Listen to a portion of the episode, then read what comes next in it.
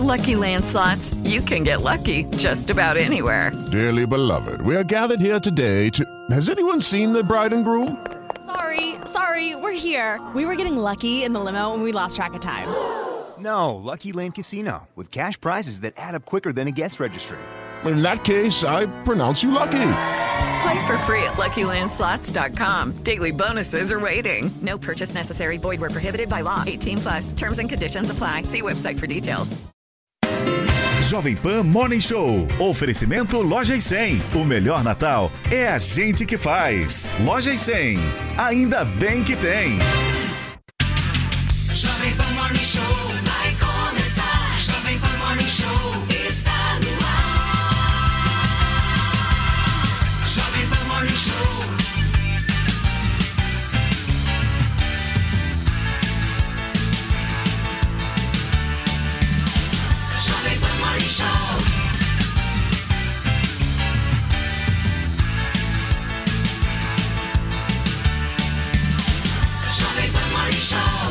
Show.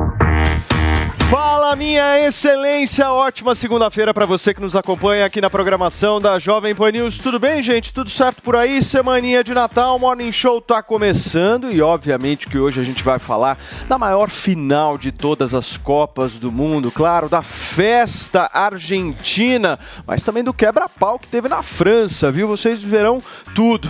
Nós vamos comentar o vídeo polêmico dos jogadores da Argentina que fizeram um minuto de silêncio em homenagem a Mbappé. E tem ainda a autorização da retirada do Auxílio Brasil de 600 reais do teto de gastos. E a prisão revogada pelo Supremo Tribunal Federal do ex-governador do estado do Rio de Janeiro, Sérgio Cabral.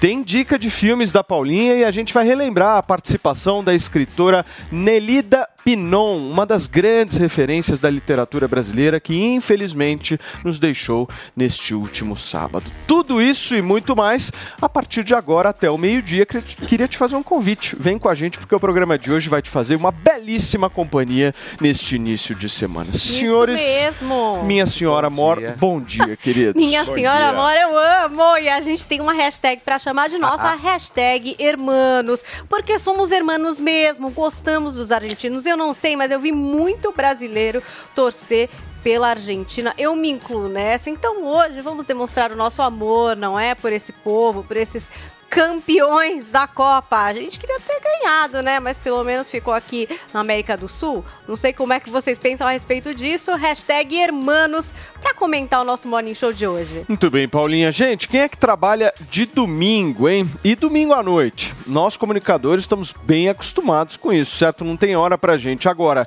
e a justiça? Pois é, ontem, mais uma vez, quase no apagar das luzes, o ministro do Supremo Tribunal Federal, Gilmar Mendes, autorizou a retirada do Auxílio Brasil de 600 reais do teto de gastos. Ô Paula, isso vai possibilitar que o novo governo cumpra uma promessa de campanha, né? Mas é legal essa história? Me conta. Eu sei que os nossos comentaristas vão trazer essa resposta.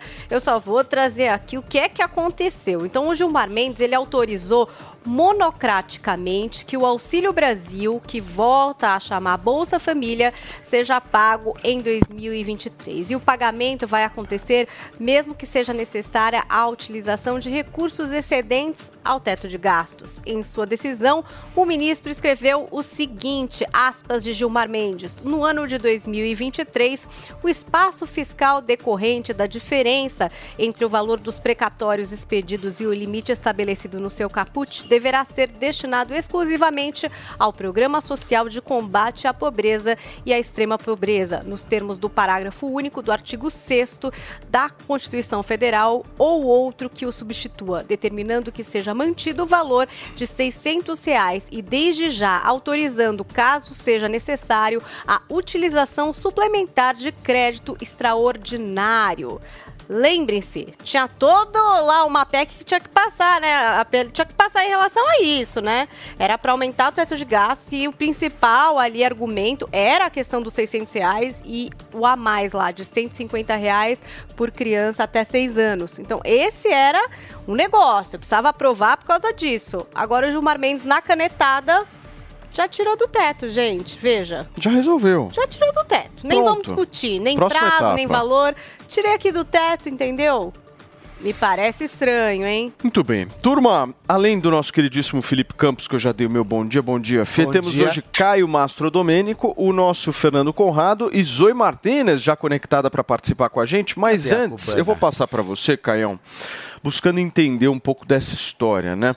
Porque eu tenho duas perguntas para te fazer. A primeira é o seguinte: para que serve o Congresso Nacional Brasileiro? Se você puder me falar, porque isso para mim, pelo menos, é uma atividade essencialmente legislativa, né? E a outra pergunta que eu te faço é: onde estão os deputados, os senadores? O que, que eles estão comendo? Como eles dormem? Por onde andam? Se você puder me falar, eu te agradeço, Caio. Eu, eu acho que eu devolvo para você uma outra pergunta. O que falta para a Suprema Corte declarar a dissolução do Congresso brasileiro? Porque a, a Suprema Corte usurpa o seu poder, né, usurpa o, o poder do legislativo para si, tomando para si a função de legislar que não a compete. É, agora, voltando à sua pergunta, Paulo, eu também não sei aonde estão os congressistas. Eu não sei aonde está o presidente da Câmara, Arthur Lira, e não sei onde está o presidente do Senado, Rodrigo Pacheco, que nada fazem para tomar para si as funções legislativas competentes aos cargos que eles executam. É muito triste e assustador assistir, assistirmos no país hoje né, a escalada da implantação de uma ditadura socialista aos moldes de Venezuela. E por que, que eu digo isso? Porque na Venezuela, o, o STF de lá dissolveu o parlamento. Né? E como ele fez, eu não sei se vocês todos vão se lembrar, mas na internet deve ter imagens dos deputados tentando adentrar dentro da Câmara Legislativa de lá e toda a guarda bolivariana, né? é, travando, impedindo os deputados de adentrarem dentro da, da Câmara Legislativa. O que falta para no Brasil acontecer isso? Porque as funções legislativas já não competem mais a parlamentares. Os parlamentares estão calados, perderam a sua função de parlar, a sua função de representar o povo brasileiro, e a partir de agora esta função está claramente colocada para o STF, o que é muito perigoso, né? Então, é, eu deixo aqui, né? Eu gostaria de parabenizar, inclusive, em nome de todo o povo brasileiro, os envolvidos pela escalada desse projeto de ditadura socialista, esse projeto de implantação, né? E são os covardes que estão frente às câmaras parlamentares e nada fazem, né? Esses têm nome e sobrenome e com certeza serão cobrados mais tarde, né? Em nome de toda a população brasileira por estarem entregando a democracia de mão beijada para a ascensão desse projeto ditatorial socialista que a gente enxerga agora aí com essa usurpação clara de poderes, né? Não há mais parlamento brasileiro. Ele foi infelizmente dissolvido, só falta agora anunciar isso para o povo. Muito bem. Temos a nossa Zoe Martinez, Magalzinho. Coloca ela na tela. Olha aí, a Zoe e o Conrado já conectados. Cubaninha, vou passar a bola para você. Cubanita. Porque eu vi um vídeo seu no, no seu Instagram hoje de manhã que você faz justamente essa correlação, né? Depois dessa ação do ministro Gilmar Mendes com a ditadura que existe na Venezuela. Eu queria que você pudesse discorrer um pouco disso. Bom dia aí, meus colegas de bancada e a todo Bom mundo aí, todos os brasileiros que estão nos assistindo hoje. Infelizmente, começando com uma notícia como essa, né, Paulo? Uma notícia que su- surpreende um um total de zero pessoas, porque quando não é o Alexandre de Moraes, é o Barroso, quando não é o Barroso, é o Gilmar Mendes. Mas o Gilmar Mendes, ele é bem, ele vem se destacando bastante nesses últimos tempos. Em setembro, é bom lembrar que ele suspendeu a cobrança de 18 milhões em impostos contra Lula. Agora, semana passada, eh, há três, quatro dias atrás, tirou o Cabral da prisão. E agora, com uma canetada, ele tirou a competência do legislativo, porque esse assunto diz- dizia respeito ao legislativo, dizia de respeito à Câmara e ao Senado. O Senado já tinha sido eh, debatido, já tinha sido aí aprovado e estava na Câmara. Estavam estavam tendo muito problema aí para aprovar. Os deputados não estavam querendo aprovar. E aí, o que fez o partido do Randolph, querido, os grandes responsáveis aí da escalada do ativismo judicial, correram para o colo aí do Supremo Tribunal Federal, como eles sempre fazem. E aí tiraram o poder de 513 parlamentares. Dizia respeito a 513 parlamentares essa discussão. Não dizia respeito à Suprema Corte. O que está acontecendo no Brasil eh, foi o que aconteceu na Venezuela. E como eu falei, Paulo, no meu vídeo aí, no meu Reels no, no, no Instagram, é, em 2017, o- a oposição denunciou a ditadura após o Supremo da Venezuela assumir papel do Congresso. Essa notícia é de 30 de 3 de, de 2017. O que eu falo que falta para o brasileiro, para alguns brasileiros, é estudar mais a história, a história principalmente da América Latina. Só aprendendo sobre história para a gente não cometer os mesmos erros. Por que a humanidade, né? Por que tantas guerras na humanidade? Por que tantos conflitos? Por falta de estudo sobre história. Se a gente estudasse a história, a gente evitaria muitas tragédias, muitas guerras, muita, muitas, eh, muitos problemas para o nosso país. O problema é que as pessoas não aprendem por bem. Infelizmente, o ser humano precisa passar pela dor muitas vezes para aprender, precisa aprender na prática, na marra, né? E não pelo bem. Por falta de aviso, não foi. Infelizmente, eu adoraria falar que eu estava errada. Mas quantas vezes eu alertei, antes mesmo de entrar aqui no, no Morning Show, na Jovem Pan, quantas vezes eu falei para as pessoas: olha, estamos nos encaminhando para uma Venezuela. E até pessoas de direita davam risada, falavam que era impossível o Brasil se tornar uma Venezuela. E olha aí, o Brasil venezuelou. Quanta- quantas coisas semelhantes temos hoje? Manifestantes sendo presos, o Congresso sem poder algum, nossa moeda enfraquecida, o dólar subindo cada vez mais. Agora, com essa decisão do Gilmar, essa decisão inconstitucional, o dólar subiu mais. Então, quantas coisas hoje temos parecida, parecidas com a Venezuela? Infelizmente, por falta de aviso, não foi. Mas, infelizmente, o Brasil está passando o mesmo que os venezuelanos eh, fizeram no começo. No começo, quando você chegava, os cubanos chegavam e falavam: olha. Tomem cuidado, a Venezuela vai se tornar uma Cuba. Eles davam risada, literal. Eu, eu tenho primos que trabalhavam em programas parecidos com o Mais Médicos lá na Venezuela. E eles falavam: oh, tomem cuidado. Eles desertaram e acabaram ficando lá, depois migraram para Miami, porque a Venezuela não dá mais, né? Se tornou uma, uma verdadeira Cuba. Mas quando eles alertavam as pessoas, os venezuelanos, eles davam risada. Falavam, tá louco, isso aqui nunca vai virar uma Cuba, a história é muito diferente, olha o país, sei lá, é uma ilha, não tem como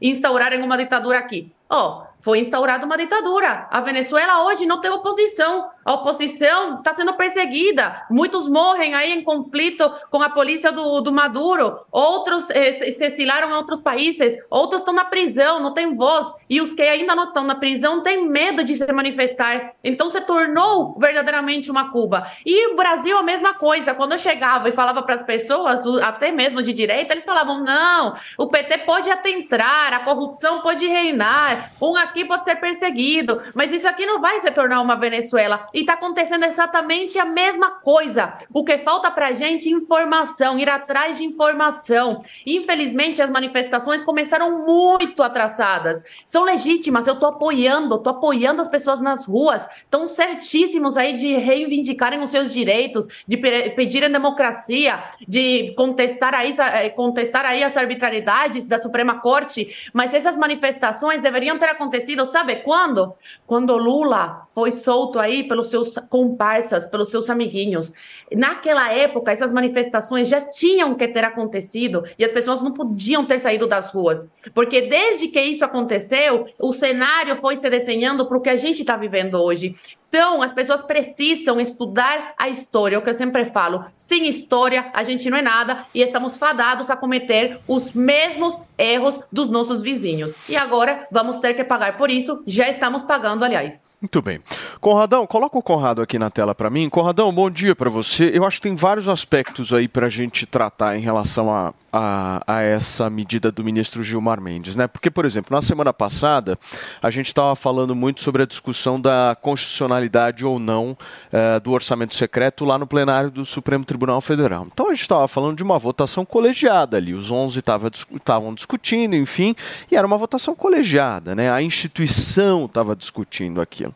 Nesse caso específico, muitas pessoas estão se perguntando por que, que o Gilmar Mendes, no domingo à noite, foi lá e deu essa canetada. É muito simples, turma. Simplesmente porque a partir de amanhã o Judiciário, o Supremo Tribunal Federal, entra em recesso e só volta no mês de fevereiro. Ou seja, até o mês de fevereiro não há nenhuma possibilidade de questionamento dessa decisão. Então o Lula ele ganha 30 dias aí de folga, de conforto, para poder executar da melhor maneira possível. Agora, eu estava vendo um dado, Conrado, que, cara, eu acho que esse é um dos grandes problemas do Brasil. Eu queria te passar a palavra para ouvir nisso. Sabe, sabem quantos por cento todas as mais de 16 mil decisões do Supremo Tribunal Federal foram monocráticas? Mais de 80%. Gente, mais de 80% de todas as decisões do Supremo Tribunal Federal são feitas apenas por, Por um, um único ministro, é. ministro, que vai lá e caneta a hora que o cara quer. Que, que você acha disso, Conradão? Me explica um pouquinho a tua visão sobre essas decisões monocráticas. Isso aí é que não é um, um grande problema para o Brasil? Como é que você vê? Eu estava conversando com um amigo, eu estava conversando com um amigo americano ontem e ele perguntou, Conrado, como é que é viver no Brasil? Eu falei, ah, cara, não dá para reclamar. Ah, tá, então é bom viver no Brasil? Não, não, não dá para reclamar, senão vou preso se eu reclamar. Isso é o que a gente vive. E mas muitas dessas decisões são tidas em decisões monocráticas. Meus amigos, nossa Suprema Corte tinha que ter um papel fundamental que era o seguinte: era dizer se as decisões dos outros poderes, se as decisões, se as tomadas de decisões legislativas estão respeitando a Constituição ou não estão respeitando a Constituição. Eles dizem, ó, isso é constitucional ou isso é inconstitucional. É assim que funciona a Suprema Corte do mundo todo. Estados Unidos, não vê nenhum juiz falando, dando pitaco. É aqui, ó. Isso é constitucional, a Suprema Corte informa. Tal decisão é inconstitucional. E não dá nem os argumentos, estão só dizendo sim ou não, e nem discute, não tem televisão para filmar, nada disso. Eu quero trazer uns outros ah, argumentos para a gente trazer aqui, porque o que acontece, Paulo, quando a gente fala em decisão monocrática, é o juiz tomando para si um poder praticamente quase que final, porque tu não tem a quem recorrer. Olha só o, o que, que está acontecendo agora. Quando a Zoe fala ali de 513 que foram calados, não, são 594. Porque o É. Senado também, com seus 81 senadores, também estão sendo calados ne- nessa decisão. E aí, a, a história é o seguinte, ó, no momento que a gente tem o Poder Judiciário criando um abuso sobre o Poder Legislativo, a quem o Poder Legislativo tem que recorrer? Ao próprio Poder Abusador? O que, que vocês acham? Eu acho que não. E a gente tem um remédio constitucional na, na nossa Constituição, que só vai durar mais um, dois, três, quatro, vi... é, duas semanas ainda temos de, de um remédio que pode ser ah, utilizado e depois não vai poder mais, meus amigos. Então, olha só o que eu quero que vocês entendam. O poder legislativo, por força do artigo 103 da Constituição, ele, o poder judiciário, por conta do 103 da Constituição, não pode criar leis, não pode tomar uma fala que pertence ao nosso parlamento. E quando, quando cai diz, ah, tem um, um vácuo aqui de poder, e aí o STF tomou esse vácuo, não tem vácuo de poder.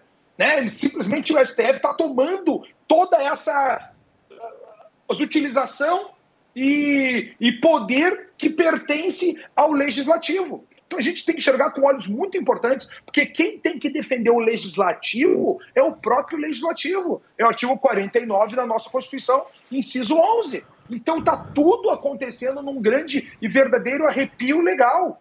É, Eu me prestei a ler as- a, decisão do, do, do Gilmar Mendes ontem à noite e vendo um mandado de injunção pedido pela rede. Cara, olha só, o partido Rede é um micro partido. Só que eles têm um cara, tem um senador, Randolfo Rodrigues. O Randolfo Rodrigues, durante todo esse período, esses quatro anos, ele trabalhou como um procurador-geral da República. Como é que o, como é, que é o protocolo, como é que é o, o, o, o processo de questionamento ao Suprema Corte por um parlamentar? O parlamentar faz o pedido à PGR, a PGR sobe para o Supremo Federal, para o nosso STF. O que, que aconteceu durante todos os quatro anos? Aqui, o Randolfo Rodrigues pede direto ao STF e nem se comunica mais com a PGR. E o nosso STF acaba ouvindo, acaba respeitando. E sempre tem no início dessa decisão uma chamada dizendo o seguinte: vou, vou até pegar para vocês, olha só, isso aqui da legitimidade e interesse jurídico processual do peticionante. E aí eles vão dando luz a um partido pequeno, que tem um senador que faz pedidos direto ao nosso STF e o STF, na canetada, determina 48 horas, 72 horas, ou faz que nem o Gilmar Mendes. O Gilmar Mendes, nessa decisão, faz o seguinte: ó, a rede é, tem um cidadão que não tem dinheiro, não, mas um cidadão pobre faz um pedido dizendo ao STF: olha só, eu preciso do auxílio para sobreviver. Aí a rede diz: olha só, esse pedido desse cidadão tem que, né, tem que ser ouvido. Aí o STF, o Gilmar Mendes diz: não, nós vamos dar esse benefício a esse cidadão, nós vamos dar a todos os cidadãos do Brasil. E aí ele, canetada, rasga o poder legislativo, rasga a nossa Constituição e tudo fica por isso mesmo, meus amigos. Nós já vivemos um poder de abuso. Quando a Zoe diz que, que, que é tardia essas manifestações, eu não concordo, porque as eleições, os questionamentos se deram agora.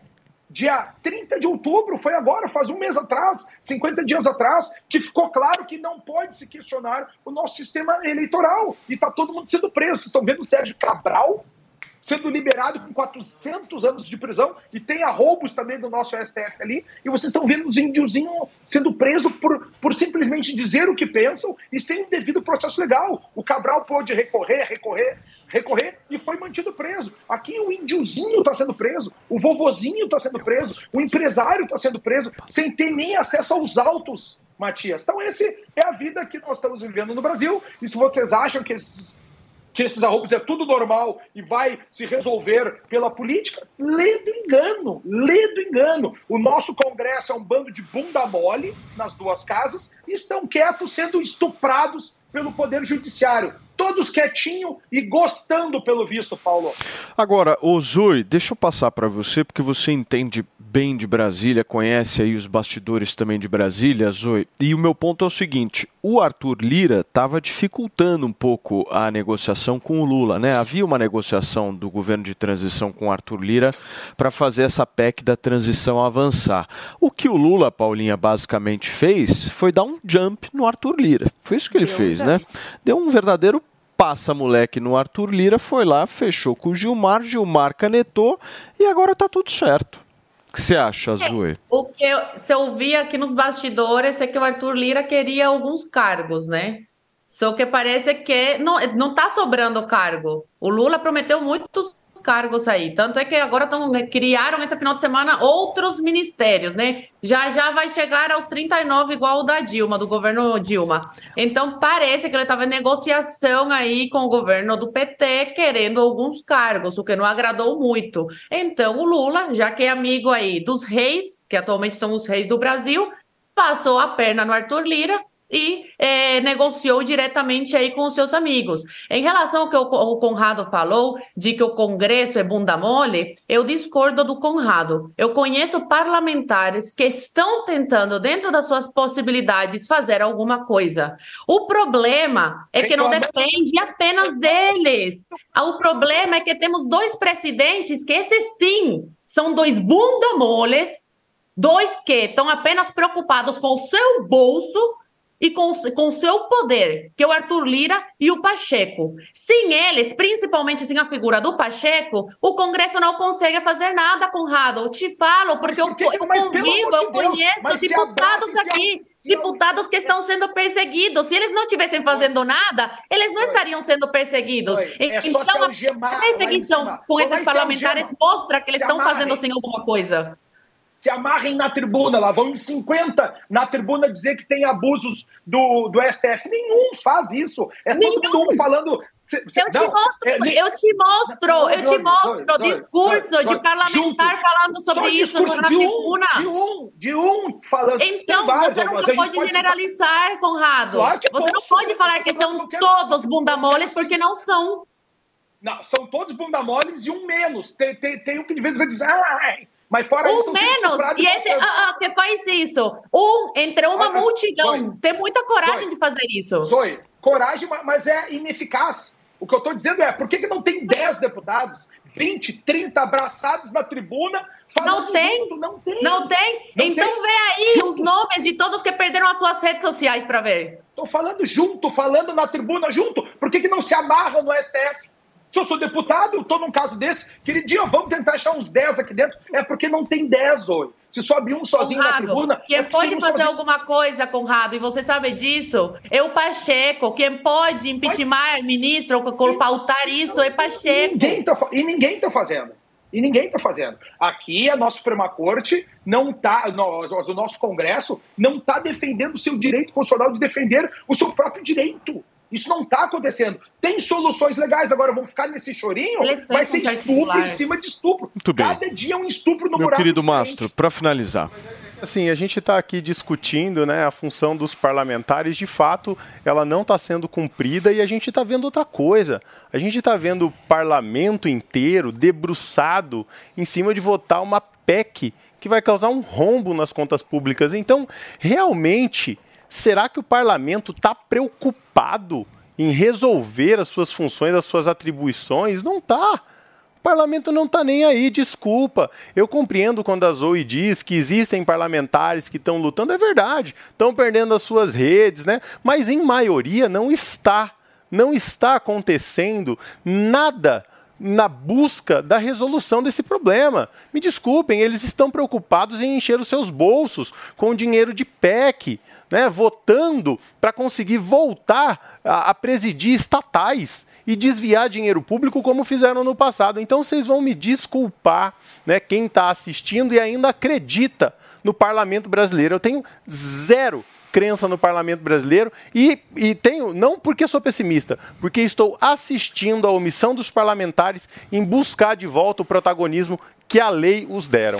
Muito bem, turma, são 10 horas e 25 minutos. Daqui a pouquinho a gente vai continuar essa discussão sobre essa canetada na calada da noite de Gilmar Mendes e também vamos falar da soltura de Sérgio Cabral. Afinal de contas, minha querida Paulinha Carvalho, é final de ano e o pacotão vem cheio de novidades para Muita vocês que estão novidade, nos loucura. Acompanhando, certo, queridos?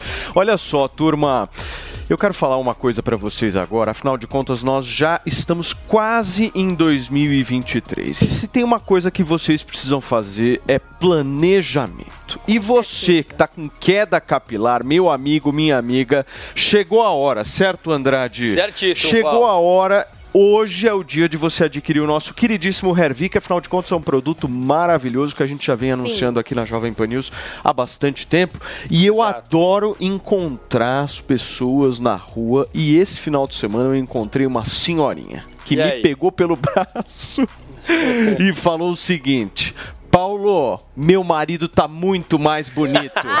Ah, ficou feliz. Pegou pelo braço. Eu achei ótimo. Eu falei, É, ah, que bom, a maravilhoso. gente fica muito feliz. É, é muito legal a gente receber esses feedbacks, né, Paulo? Porque a gente vê a eficácia do produto, a gente vê que o Com produto certeza. realmente funciona. E você anunciar um produto que traz, que devolve a autoestima, que faz a, a pessoa se sentir melhor consigo mesmo, gente, não tem preço, né, Paulo? A gente sabe disso. E o Hervik a gente sabe que é tecnologia. E outra coisa, Paulo, esse final de semana a Paulinha me Pois mandou é. um antes e depois. Eu Você mandei acredita? do meu padrasto. Você tá Você brincando? acredita? Chama Paulo também. Sério? É do Paulis, o nosso grupo de Paulis, que são vários Paulos. Que articulação. Paulinho está usando há dois meses o Hervik. E qual não foi a surpresa dele quando chegaram para ele esse fim de semana e disseram: Nossa, você tá fazendo alguma coisa diferente, você tá diferente.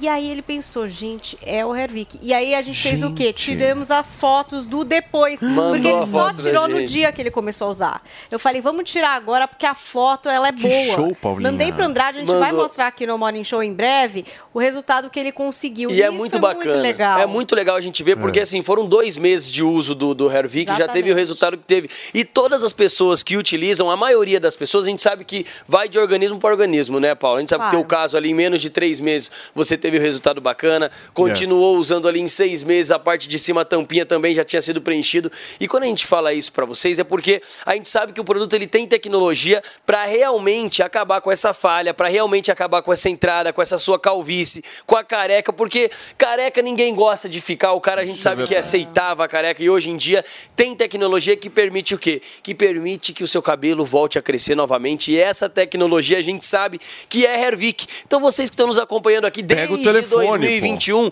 já pega o telefone, já liga no 0800 020 1726. O ano tá acabando, mas dá tempo de adquirir o seu. É só ligar 0800 020 1726. A gente sabe, Paulo, que é para quem tá sofrendo com queda capilar, no caso quem tende a ser calvo, careca, ou quem tá passando por um momento de estresse, barba também, os homens que querem preencher É. falha na barba. O Lembrando Andrade. também que é em forma de spray, Paulo. Espirra ali na mão, Sem espirra na dúvida. região local, onde tá a né? falha, onde tá a entrada. ali ele estimula o crescimento não do fio. tem mais o que a gente fazer, porque o Não tem. problema nas pessoas existe. A gente está Exato. trazendo uma solução que é exclusiva, você não vai Exatamente. conseguir achar em lugar nenhum essa solução altamente tecnológica que funciona. A gente já trouxe vários resultados aqui para ó. vocês. A gente usa aqui na Jovem Pan. né? Agora, hoje tem que ter preço bom, A gente sempre faz, né, porque Paulo? o preço faz a diferença. Quando tem que um que produto que tem tecnologia, o antes e depois da Thaís aí na Ah, tela, gente, que é sensacional. Vamos fazer o né? seguinte, Paulo. O que que você vai fazer Quem hoje ligar pra agora pra gente no 0800 020 1726, ó, eu, sabe o que eu consegui manter? Os 60%. Hum. Boa. Só que assim, eu só consigo 5 minutinhos manter. Gente, é 60%, não é 15, não é 40, não é 50, é 60% de desconto pra você que pegar o telefone agora e ligar no 0800 020 1726. Viu que tá caindo o cabelo? Já dá o primeiro passo. Viu que tá ficando com a entrada? Viu que tende a ser calvo, careca? Tá passando por um momento de estresse onde tá vendo muito cabelo Já cair? pega o telefone Já liga. Liga 0800 020 1726 até 10h35. E o brinde? Quem ligar vai ter Não, tem que ter brinde. 60%. Qual é o 60% brinde mais hoje? brinde. Todo mundo gostou Qual da é o história brinde? do smartwatch. Ai, eu ai, também ai, gostei. Então eu acho que isso, Andrade, você mantém o smartwatch. Mas Tá. Vamos dar opção, porque teve gente Hum. que já tem o smartwatch na família, pode querer comprar de presente e pedir outro brinde. E aí, ó, essa novidade. Caixinha Boa, Bluetooth. Paula. Você pode pôr dentro do box, porque a prova d'água eu tenho. Essa caixinha é maravilhosa. E aí você ouve o Morning Show, ouve tudo, Show liga lá seu celular, bota a Escolhe então, aqui. Paulinha. Gente. Escolhe ou o smartwatch Ou ou, a, a caixinha. caixinha. Bluetooth. Turma, 0800 020 1726, 60% de desconto hoje no tratamento de um ano, ou o relógio ou a caixinha de som de brinde, vocês escolhem, certo? estão cheios de brinde, hein? Dois Cinco minutos, hein? Corre, Vamos lá. corre. Turma, são 10 horas e 31 minutos. Eu vou para um rápido, muito curto intervalo comercial e a gente já volta aqui na programação da Jovem Pan. Tem muita coisa para a gente falar hoje. Nós vamos falar sobre a soltura de Sérgio Cabral, vamos continuar a discussão sobre essa canetada de Gilmar Mendes, dentre vários outros assuntos. Tem dicas de Paulinha Carvalho, fofocas de Felipe Campos. Não sai daí. Jovem Pan. As lojas 100 estão ultrapassando a marca de 300 filiais. 300 lojas que valem por mil. Cada loja 100 tem mais de 1.400 metros quadrados. São lojas maravilhosas, enormes, climatizadas, super confortáveis, em prédios próprios e padronizados. Lojas com energia limpa e renovável. E com gente muito mais feliz em servir você. Loja 100. 300 lojas que valem por mil. Venha saborear o Festival da Cavaquinha no Restaurante Fredi de segunda a segunda no almoço e jantar. Diversas opções de entrada, como alho poró gratinado e concha recheada com carne de siri gratinada. Sete opções diferentes de pratos com cavaquinha e sobremesas como soufflé de chocolate e creme brulee. Esperamos você. Rua Pedroso Alvarenga, 1170, Itaim Bibi. Telefone 31670977. E aí, tá embarcando no mundo de apostas esportivas e não sabe por onde começar? Então conheça o vaidebob.com. Simples, fácil e intuitivo, o site te oferece as melhores odds do mercado e tem mais. Nas redes sociais, arroba Vai de Bob, você tem postagens diárias sobre as principais disputas e dicas para fazer aquela fezinha. Muita gente acha que apostar é um bicho de sete cabeças, mas agora que você tem o Vai de Bob, fica relax. Então já sabe, na dúvida, vai de Bob. Pare de perder vendas para os seus concorrentes. Você pode usar as técnicas da engenharia da persuasão para conduzir os seus clientes em cada etapa da negociação e ter como resultado final o aumento do lucro e domínio do mercado. Esse curso vai transformar as suas vendas, assim como vem transformando as dos nossos alunos. Acesse niucursos.com.br e inscreva-se no curso Engenharia da Persuasão, a linguagem silenciosa das vendas. Comigo, Ricardo Ventura. Tenha acesso aos lançamentos e conteúdos exclusivos quando e onde quiser a partir de R$ 89,90. É só assinar de Gol com Disney Plus e Star Plus. Acesse directvgo.com.br e garanta o plano com Combo Plus para acessar o melhor de todos os filmes e séries. E tem mais! Você garante três dias de presente Disney Plus e Star Plus para experimentar. Uma oferta imperdível para ver o que você mais gosta. Jovem Pan Saúde. Respire bem, durma e viva melhor com o Dr. Sérgio Salomão Abdala Carui. Olá, amigos da Jovem Pan. Hoje vamos falar sobre o famoso zumbido, o tinnitus. O paciente, ele apresenta um barulho, um chiado, um apito e pode, pode ser de diversas formas e de diferentes horários. O paciente pode apresentar um chiado ao longo do dia inteiro, pode apresentar um chiado sempre no período da tarde, e é muito comum com que ele diga que não percebe nenhum barulho, nenhum apito, mas ao ir dormir à noite com o silêncio absoluto, que é o ideal para se dormir bem, ele então ouve um barulho constante. né? É, é importante passar por uma avaliação otorrinolaringológica para averiguar se associado a estes barulhos existe algum tipo de perda auditiva ou alguma outra alteração e para que o médico otorrinolaringologista faça a identificação e o tratamento adequado para que o paciente possa evoluir, melhorar o barulho ou até em algumas situações eliminar de forma definitiva. Obrigado. Para ter o conteúdo na íntegra e outras entrevistas, acesse o canal do YouTube Jovem Pan Saúde e também o aplicativo da Panflix para Android e iOS. Jovem Pan Saúde. Essa é a avaliação do especialista em direito penal, Maurício Januzzi. o velório e o enterro formal da Operação Lava Jato. Em outras palavras, operação que teve ah, o seu cunho eh, e compromisso né, de eh, acabar com a corrupção no país, que faz com que efetivamente e infelizmente seja sepultada por uma questão de competência da Justiça Federal, da 13ª Vara Criminal Federal de Curitiba, é, é solto um indivíduo que, em outros crimes, inclusive naqueles que estavam no foro competente, que é o do Rio de Janeiro, foi condenado e confessou, é réu confesso, nos crimes praticados. Na última sexta-feira, a segunda turma do Supremo Tribunal Federal formou maioria para revogar a última ordem de prisão preventiva contra Cabral. O decano da corte, o ministro Gilmar Mendes, foi quem deu o voto que desempatou o julgamento. Cabral havia sido condenado a 400 anos de prisão após confessar o recebimento de propina nos oito anos de mandato como governador. Ele cumpriu pouco mais de seis. O advogado Maurício Januzzi afirma que o Ministério Público Federal ainda pode apresentar recurso e acredita que a decisão pode ser revertida diante da repercussão negativa. Mas esta reversão só pode ser tomada pelo próprio Supremo, uma vez que foi a segunda turma do Supremo Tribunal Federal que votou por três votos a dois, e isso pode ser objeto, né, pelo Ministério Público Federal, de um recurso para o plenário.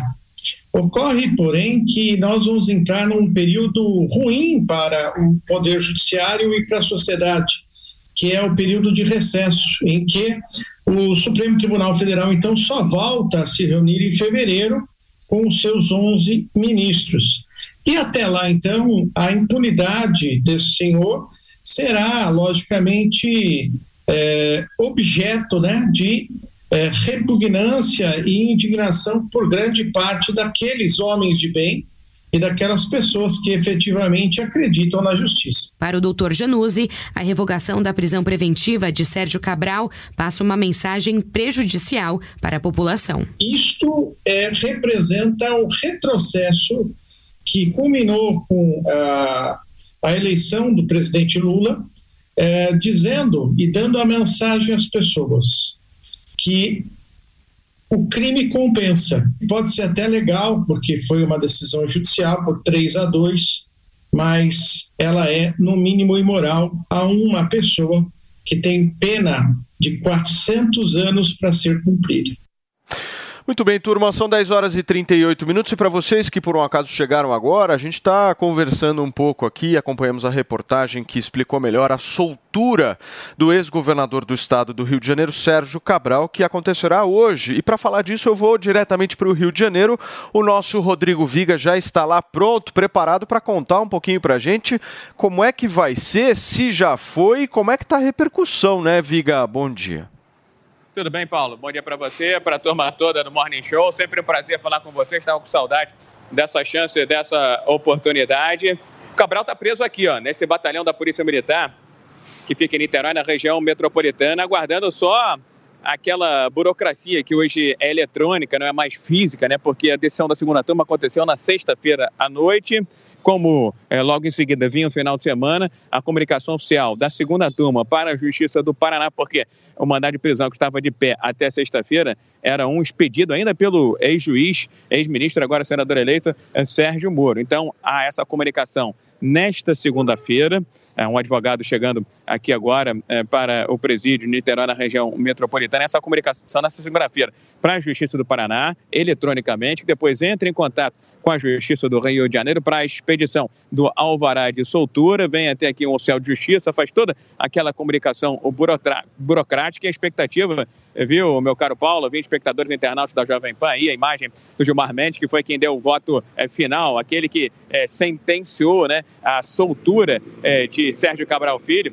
Esse movimento de expectativa é para que Sérgio Cabral Filho deixe aqui a unidade em Niterói, na região metropolitana, na parte da tarde, talvez no iníciozinho da noite. Ou seja, a decisão foi tomada na sexta, mas ele só deve sair daqui desse presídio é, no fim da tarde, talvez início da noite. Aqui, Sérgio Cabral é, vai para um apartamento, uma parte hotel, que fica em Copacabana, na zona sul da capital. Pertence a uma ex-esposa dele, a mesma mulher dele, 80 metros quadrados, mas num bairro nobre, Copacabana, zona sul do Rio de Janeiro. Vai ficar é, monitorado eletronicamente por uma tornozeleira e precisa ficar em prisão domiciliar. Inclusive, a expectativa é que haja uma espécie de recepção a Sérgio Cabral neste apartamento. Ele não pode ter contato com outros investigados nesse mesmo processo e que Sérgio Cabral Filho possa passar o primeiro Natal ao lado da família, algo que não acontece desde 2015, porque em novembro de 2016 ele foi preso, rodou por várias unidades, por vários presídios, até chegar aqui esse ano no Batalhão Especial Prisional em Niterói, na região metropolitana. Agora, você me perguntava sobre a, a percepção, né, a variação das pessoas com relação à soltura de Sérgio Cabral. O clima aqui do lado de fora é de indignação. Tem até o, o, o Elias, estava paramentado até bem pouco tempo. Mostra a faixa para gente lá, Elias. O Elias está fazendo um protesto é, relativamente solitário aqui em frente a essa unidade prisional e ele traz aqui uma mensagem que diz o seguinte: chega um pouquinho para trás para a gente conseguir ver, Elias. Vamos lá. É, o cidadão nunca encontra justiça em um país onde criminosos políticos fazem a lei. Hashtag rachadinha, hashtag petrolão, hashtag nepotismo, hashtag mensalão. Chega aqui, Elias, rapidamente, para baixar a faixa. É, você é pai de família, pai de, pai de três filhos, comerciante, e veio aqui voluntariamente para esse um manifesto, né? É, porque que enquanto a reforma política vai ser essa politicagem aí direto. E, pô, o parlamentar custa muito caro para o contribuinte. São 513 parlamentares. Eu não sei hoje qual é a mentalidade política do, eleitor.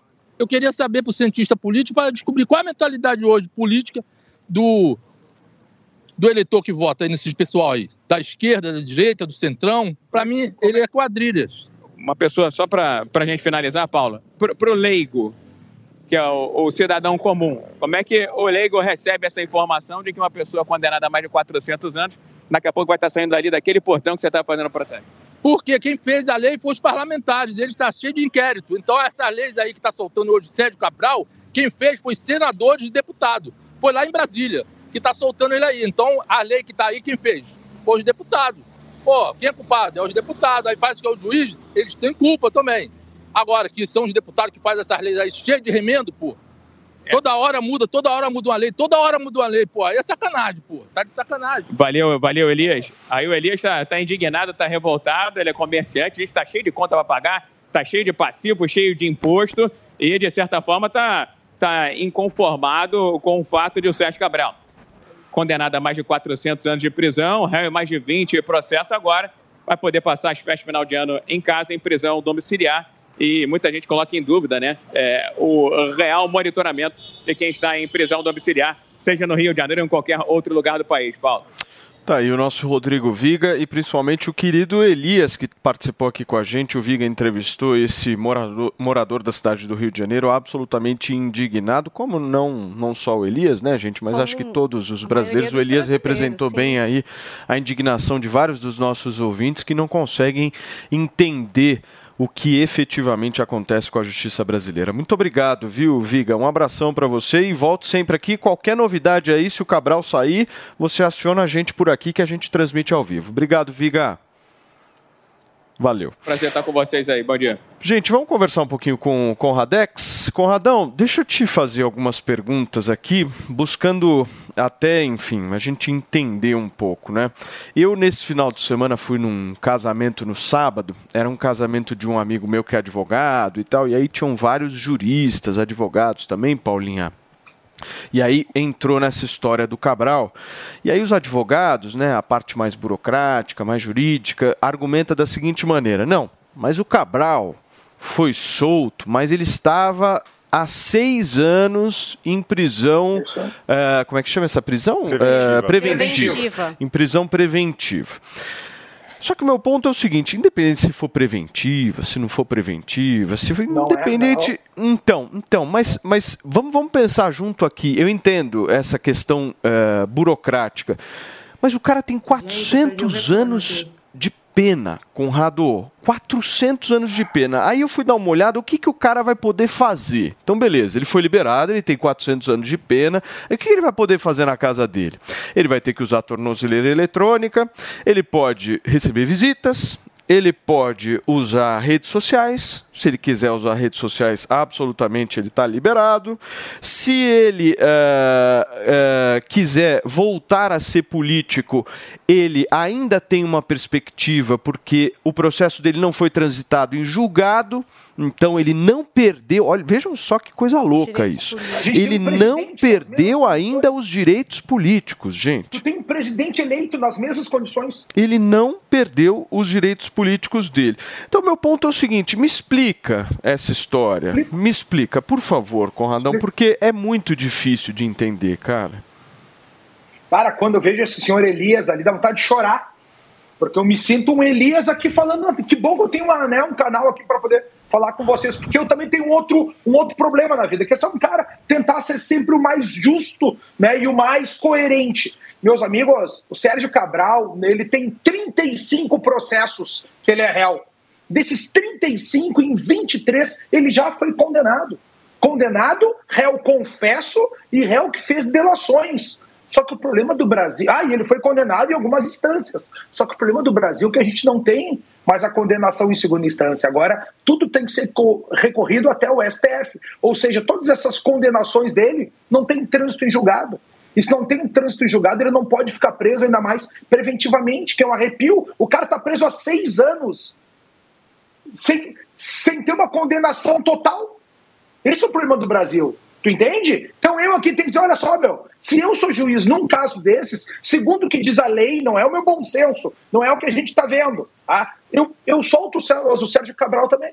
Porque ele não pode ficar preso preventivamente seis anos num processo que ele já foi condenado, só não foi mais condenado, porque a nossa justiça é lenta. O Gilmar Mendes julga na calada da noite. O Xandão, o Alexandre de Moraes, desculpa, não gosto de chamar de Xandão porque eu acho pejorativo dar apelidos, faz decisões ali, quando bem quer, monocráticas, como tu bem falou, 80% das nossas condenações. O problema, Paulo, de tudo isso é ter um índiozinho preso sem processo legal. Tem um índiozinho preso, tá lá preso agora, e ele não tá solto. Por, tu entende que alguém que roubou a nação, fazia festa com os guardanapos na cabeça, dava joias e mais joias pra mulher, botou a família toda na treta, tem 35 processos.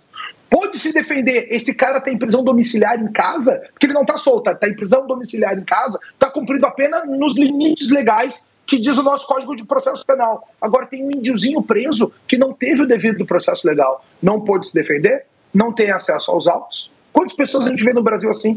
Esse é o problema do que a gente está vivendo. Essa é a grande tristeza. Eu fico em choque quando a gente não tem essa prisão em segunda instância, porque, cara, a Operação Lava Jato foi que salvou o Brasil, Paulo. Lá em 2013, a partir dela a gente começou a discutir política. A partir dela, tu viu dúvida. uma presen- Não, mas só pra gente encerrar, vocês estão chocados com o Sérgio Cabral, direitos políticos? Mas o- a gente tem um presidente eleito, que foi a mesma coisa do Sérgio Cabral, ainda tá eleito. Mas o Conrado, foi protegido pelo o TSE. ponto é o seguinte, o ponto é o seguinte, que aí cabe uma discussão.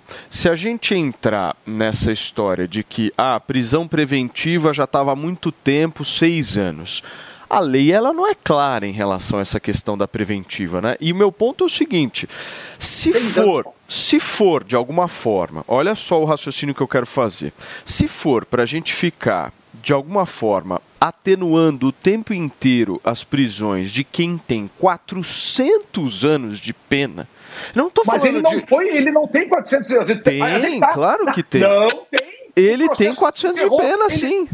O processo não se, inte- não, se encerrou, ele não tem esses 430 anos. É, Ele ainda pode. Essa é a parte mais horrível dessa história. Ele foi condenado, ele é réu, confesso, ele não tem 430 anos de pena. Isso é lorota para o povo vir aí, tá? Porque ele, na realidade, ele pode continuar recorrendo ainda. Esse é o absurdo, Paulo. É, eu acho Esse que é o absurdo. eu acho o seguinte, tem que soltar todo mundo, Zoe. É melhor soltar todo mundo, porque, meu, É aí vai ficar o tempo inteiro nesse argumento jurídico pra lá, É jurídico pra essa cá. é a sensação da impunidade. solta todo mundo Volta e tá tudo certo. impunidade. Vambora pro Réveillon, solta todo mundo. Não, se é pra Uai, ser mas- assim, Uai, mas soltaram todo mundo. O único que faltava era o Cabral. É. isso aí. O principal, o chefe da quadrilha, colocaram ele no pedestal, tá aí no pedestal, tá, tá, daqui a pouco vai governar o, o Brasil, daqui um me- menos de um mês. Então, soltaram todo mundo. Agora o que eles estão fazendo é prender cidadão de bem, já que eles não têm como prender os corruptos, soltaram todos os corruptos, a, a, a diversão tem que ser de outra forma. E o engraçado é que o Gilmar Mendes, no livro de direito constitucional dele, que eu citei semana passada, junto com, o Alexandre de, com Alexandre de Moraes, o Gilmar defendia a condenação após é, a prisão após condenação em segunda instância. E agora, no- nos votos dele na, na Suprema Corte, ele votou diferente, ele é contra. Só que no livro de constitucional dele, ele é a favor. Por isso que eu sempre pergunto, e aí? É para queimar, é para jogar fora, é para fazer o que com esse livro? Porque não está servindo mais de nada? Gente, uma notícia agora que saiu há pouco e já está ganhando repercussão. A Polícia Federal é, o pastor bolsonarista, alvo de ação de Moraes por é, atos golpistas. Já está tomando conta aí é, dos, dos veículos de comunicação essa notícia. Então, o que espanta é que pastor, índio, cidadão de bem, pai de família, estão sendo presos por atos antidemocráticos, considerados atos antidemocráticos, porque vão contra o que o Todo-Poderoso acredita. E então os corruptos, aqueles que roubaram, estão sendo soltos. Os traficantes estão tendo direito a habeas corpus, estão aí andando pelas ruas. E aí a pergunta que eu deixo: temos que virar criminosos? Temos que saquear o Brasil? Temos que roubar o povo brasileiro? Temos que mandar dinheiro para ditaduras? Temos que virar traficantes? Temos que assaltar na Paulista? Temos que matar alguém com uma arma para roubar o celular para ser considerado cidadão de bem e estar solto? Porque agora o que virou crime no Brasil é ser bolsonarista, pessoa- se a pessoa é bolsonarista, a pessoa vai ser é, presa, a pessoa vai perder rede social, a pessoa vai ser perseguida.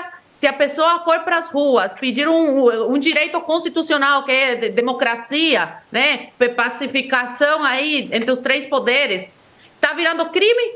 Temos que virar criminosos? Que, o, que, o que é olha a confusão, olha a confusão. O que é crime no Brasil atualmente? Ser cidadão de bem, pedir democracia. Agora, o que considera, o que, o que é certo? Roubar, matar, é, é, é, assa- assaltar os cofres públicos, isso virou certo. Então, para a gente não ser perseguido, deixa eu ver se eu entendi. Para a gente não ser perseguido hoje no Brasil, a gente tem que ser igual a turma do PT, ser igual o Cabral, ser igual o André do Rap, que, que teve habeas cor- corpus aí. Baixar a cabeça pro Supremo. sistema. E- Então, a gente tem que fazer parte do sistema dessa sujeirada toda para ser considerado cidadão de bem. Agora, se eu sou uma mãe de família, tia, um pai de família e estou me manifestando pacificamente, eu sou considerado um criminoso. Vocês percebem? Vocês percebem a loucura? O grau de, de, de inversão que a gente está tá vivendo hoje no país, onde criminoso é solto e cidadão de bem, e índio e pastor é preso por, por pedir um direito fundamental, que é o de livre, livre expressão?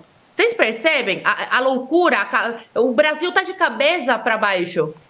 E o que assusta é, é pessoas não, conseguirem entender, passarem pano para isso. O Cabral, gente, o cara foi condenado 425 anos, 425 anos de prisão. E as pessoas conseguem passar pano para essa, essa decisão que o Gilmar tomou agora. Agora, para os bolsonaristas, para as pessoas que estão nas ruas pedindo liberdade, não, esses aí merecem a prisão. Esses estão cometendo um crime gravíssimo que eu, de pedir liberdade, que eu decidi que a Suprema Corte não, não passe aí do- dos limites e, e se atenha ao que a Constituição fala. Então, assim, é, é uma loucura, é uma loucura.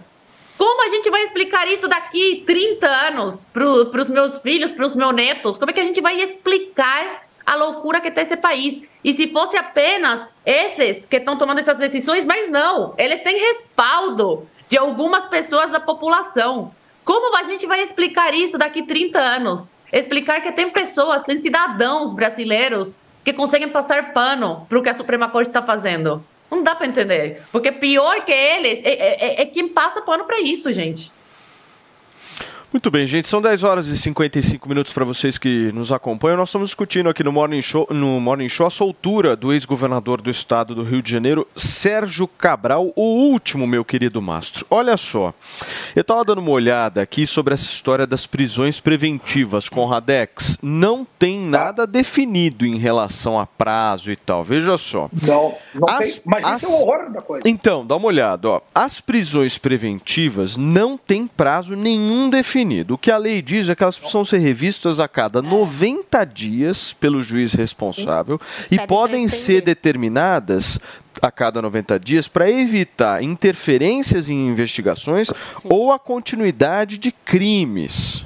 Certo, meu querido Mastro? E aí é o seguinte: o Cabral ficou seis anos na prisão, mas não conta nenhum dia da possível pena dele, porque o Supremo Tribunal Federal definiu que só passa a valer a contagem da pena depois do trânsito em julgado. Então, esses seis anos, enfim.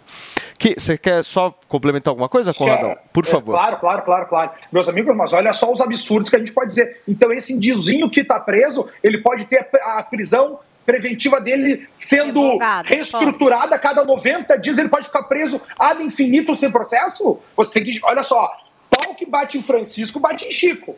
Eu estou sendo aqui, um ju- se eu fosse juiz, a decisão é essa: preventiva não pode. Imagina se há 90 dias tu pode ficar postergando ela, a gente está falando aqui de inúmeras postergações contra o Cabral. Ah, tá, com o Cabral pode. Agora, se a Zoe for presa, se eu for preso, se o Paulo for preso, nós vamos autorizar ficar uma preventiva sendo reestruturada a cada 90 dias ad infinitum? Isso não é justo, meus amigos. Quer nós gostamos, quer não. Nosso problema aqui, para encerrar, é, é a, su- a execução penal. É a nossa. É a gente ter. O que a Zoe falou muito bem. A gente tinha uma justiça que fazia que a execução penal, a partir do, do, do, do julgamento em segunda instância, agora a gente está em instâncias infinitas. Se o bandido roubar a nação, roubar bastante, tiver bastante dinheiro para pagar um advogado, ele nunca vai preso e se torna até mesmo presidente da nação, como a gente está vendo acontecer agora. A Zoe falou muito bem, ah, vamos soltar todo mundo? Já soltaram. O Cabral era o último que estava preso. Tá feito aí o país da piada pronta e bem. o brasileiro vem sendo abusado de todas as formas possíveis. Caio, por favor. Mas Quem se lembra aqui, recente, da viagem dos ministros para Nova York, e uma mulher muito educada abordou o Gilmar Mané. Mendes. Não, uma- uma- além disso, uma mulher muito educada abordou o Gilmar Mendes e perguntou para ele se o crime compensava no Brasil. No Eu, elevador. eu acredito que essa mulher talvez tenha perguntado para a pessoa errada. Ela deveria ter perguntado para o traficante Celcinho da Vila, que foi solto pelo STF. Ela deveria ter perguntado para o traficante André do Rep, que foi solto pelo STF. E agora acredito que ela deva ter a oportunidade de encontrar o Cabral e perguntá-lo se o crime compensa no Brasil. Porque com certeza eles seriam unânimes, todos, em dizer que sim, o crime compensa. O Brasil é o lugar que trata o bandido muito bem, porque aqui vale tudo. Aqui vale roubar, aqui vale assaltar, aqui vale traficar e tá tudo bem. Agora não se atreva, em momento nenhum, questionar lisura em democracia, porque aí sim, aí você se tornará um bandido da pior espécie e será perseguido pela Suprema Corte e por todos os juízes, inclusive pelas polícias, que é o que a gente tem assistido aqui, cumprimento de mandatos de Polícia Federal sem número de processo. Então, não se atreva de maneira nenhuma questionar os ditadores, mas se quiser, pelo menos é o recado que estão passando para nós, se quiser roubar, praticar atos de, atos de corrupção, traficar, se tornar o maior traficante da década, com certeza você poderá ter a possibilidade de se livrar do sistema. Mas não se atreva a discutir o que eles, os ditadores, entendem por democracia, porque senão você não terá chance de se salvar.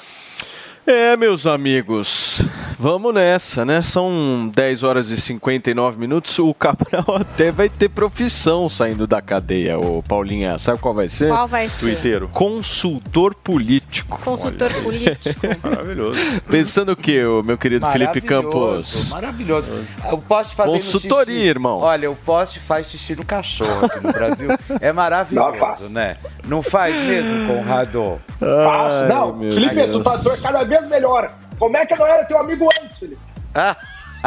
Dureza. Turma, nós vamos para um rápido intervalo comercial, é muito curto. e na volta a gente vai falar sobre o que, Paulinha? Nossa, tem um monte de coisa, inclusive do mundo do entretenimento, a Boa. história do Márcio Smelling com a Dani Calabresa, né? Novos elementos Márcio aí Smelling. revelados. Putz, o Felipe vai é trazer bom. pra gente, né? Muita coisa importante. Esse caso é bom, aí. Fê. Exclusiva com Roberto Cabrini. Cabrini, um beijão pra você, meu amigo. Tá sempre ligado aqui no Morning Show. Ontem foi uma matéria pra lá de revelador. Conversei com algumas fontes ligadas também e vocês não no- Bom, eu vou explicar tudo pra vocês aqui daqui a pouquinho aqui no Morning Show. Meu, caso Márcio Smelling e Dani Calabresa será pauta por aqui, então eu, se fosse você, não saía daí.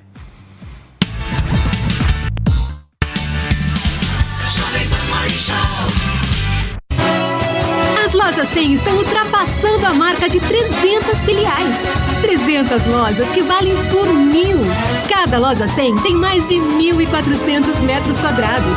São lojas maravilhosas, enormes, climatizadas, super confortáveis, em prédios próprios e padronizados. Lojas com energia limpa e renovável. E com gente muito mais feliz em servir você. Loja 100. 300 lojas que valem por mil. Tradição com inovação. Essa é a Escola Lourenço Castanho. Acolhimento e cuidado com a formação socioemocional e excelência acadêmica. Certificação internacional IB e duas novas unidades. Alto da Boa Vista e JK. Saiba mais em lourençocastanho.com.br ou venha nos visitar.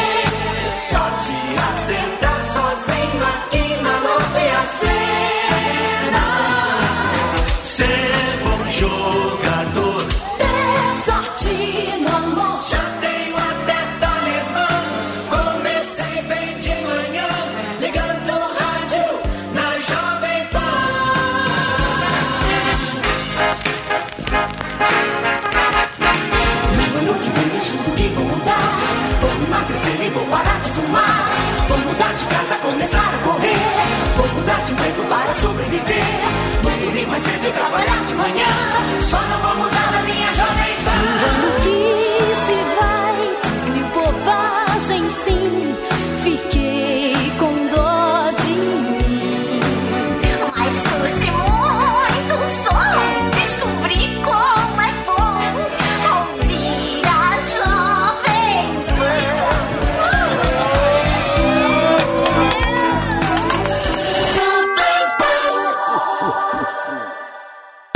Após uma longa reforma, o Museu do Ipiranga abre as portas para sua visita e o que você não pode perder é de completá-la indo a uma das unidades do maior grupo gastronômico da região, o Grupo Sala VIP. Curta o ambiente retrô da Nico Hamburgueria. Deguste uma massa fresquinha no Nico Pasta e Basta. Aprecie a clássica pizza da Sala VIP. Ou, se preferir seguir no clima da independência, o Bar do Nico, um casarão arejado, onde tudo faz referência à história do Brasil. Mais informações no site gruposalavip.com.br. Sua visita completa.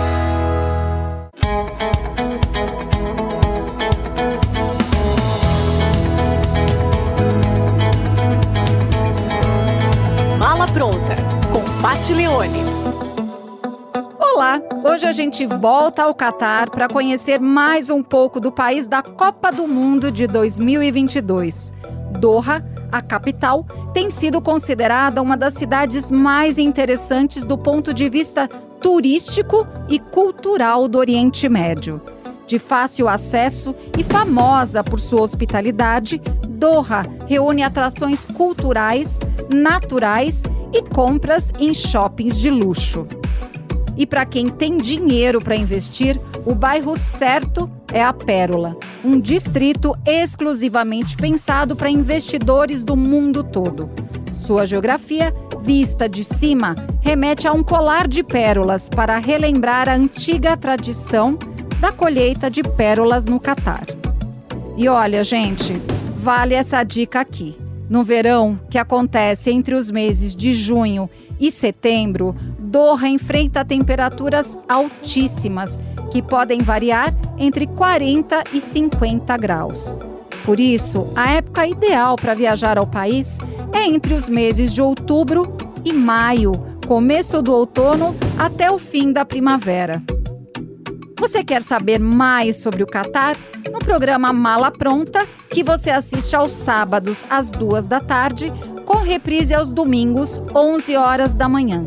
No canal Jovem Pan News, na sua TV por assinatura e no aplicativo Panflix.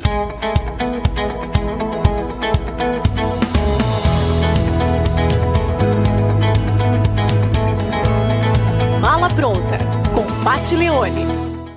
Não compre móveis agora. Vem aí a maior promoção do Brasil. Bota fora Silvia Design. Dia 6 de janeiro, a Silvia Design vai vender todo o seu estoque a preço de custo. E você vai pagar em até 18 vezes no seu cartão de crédito.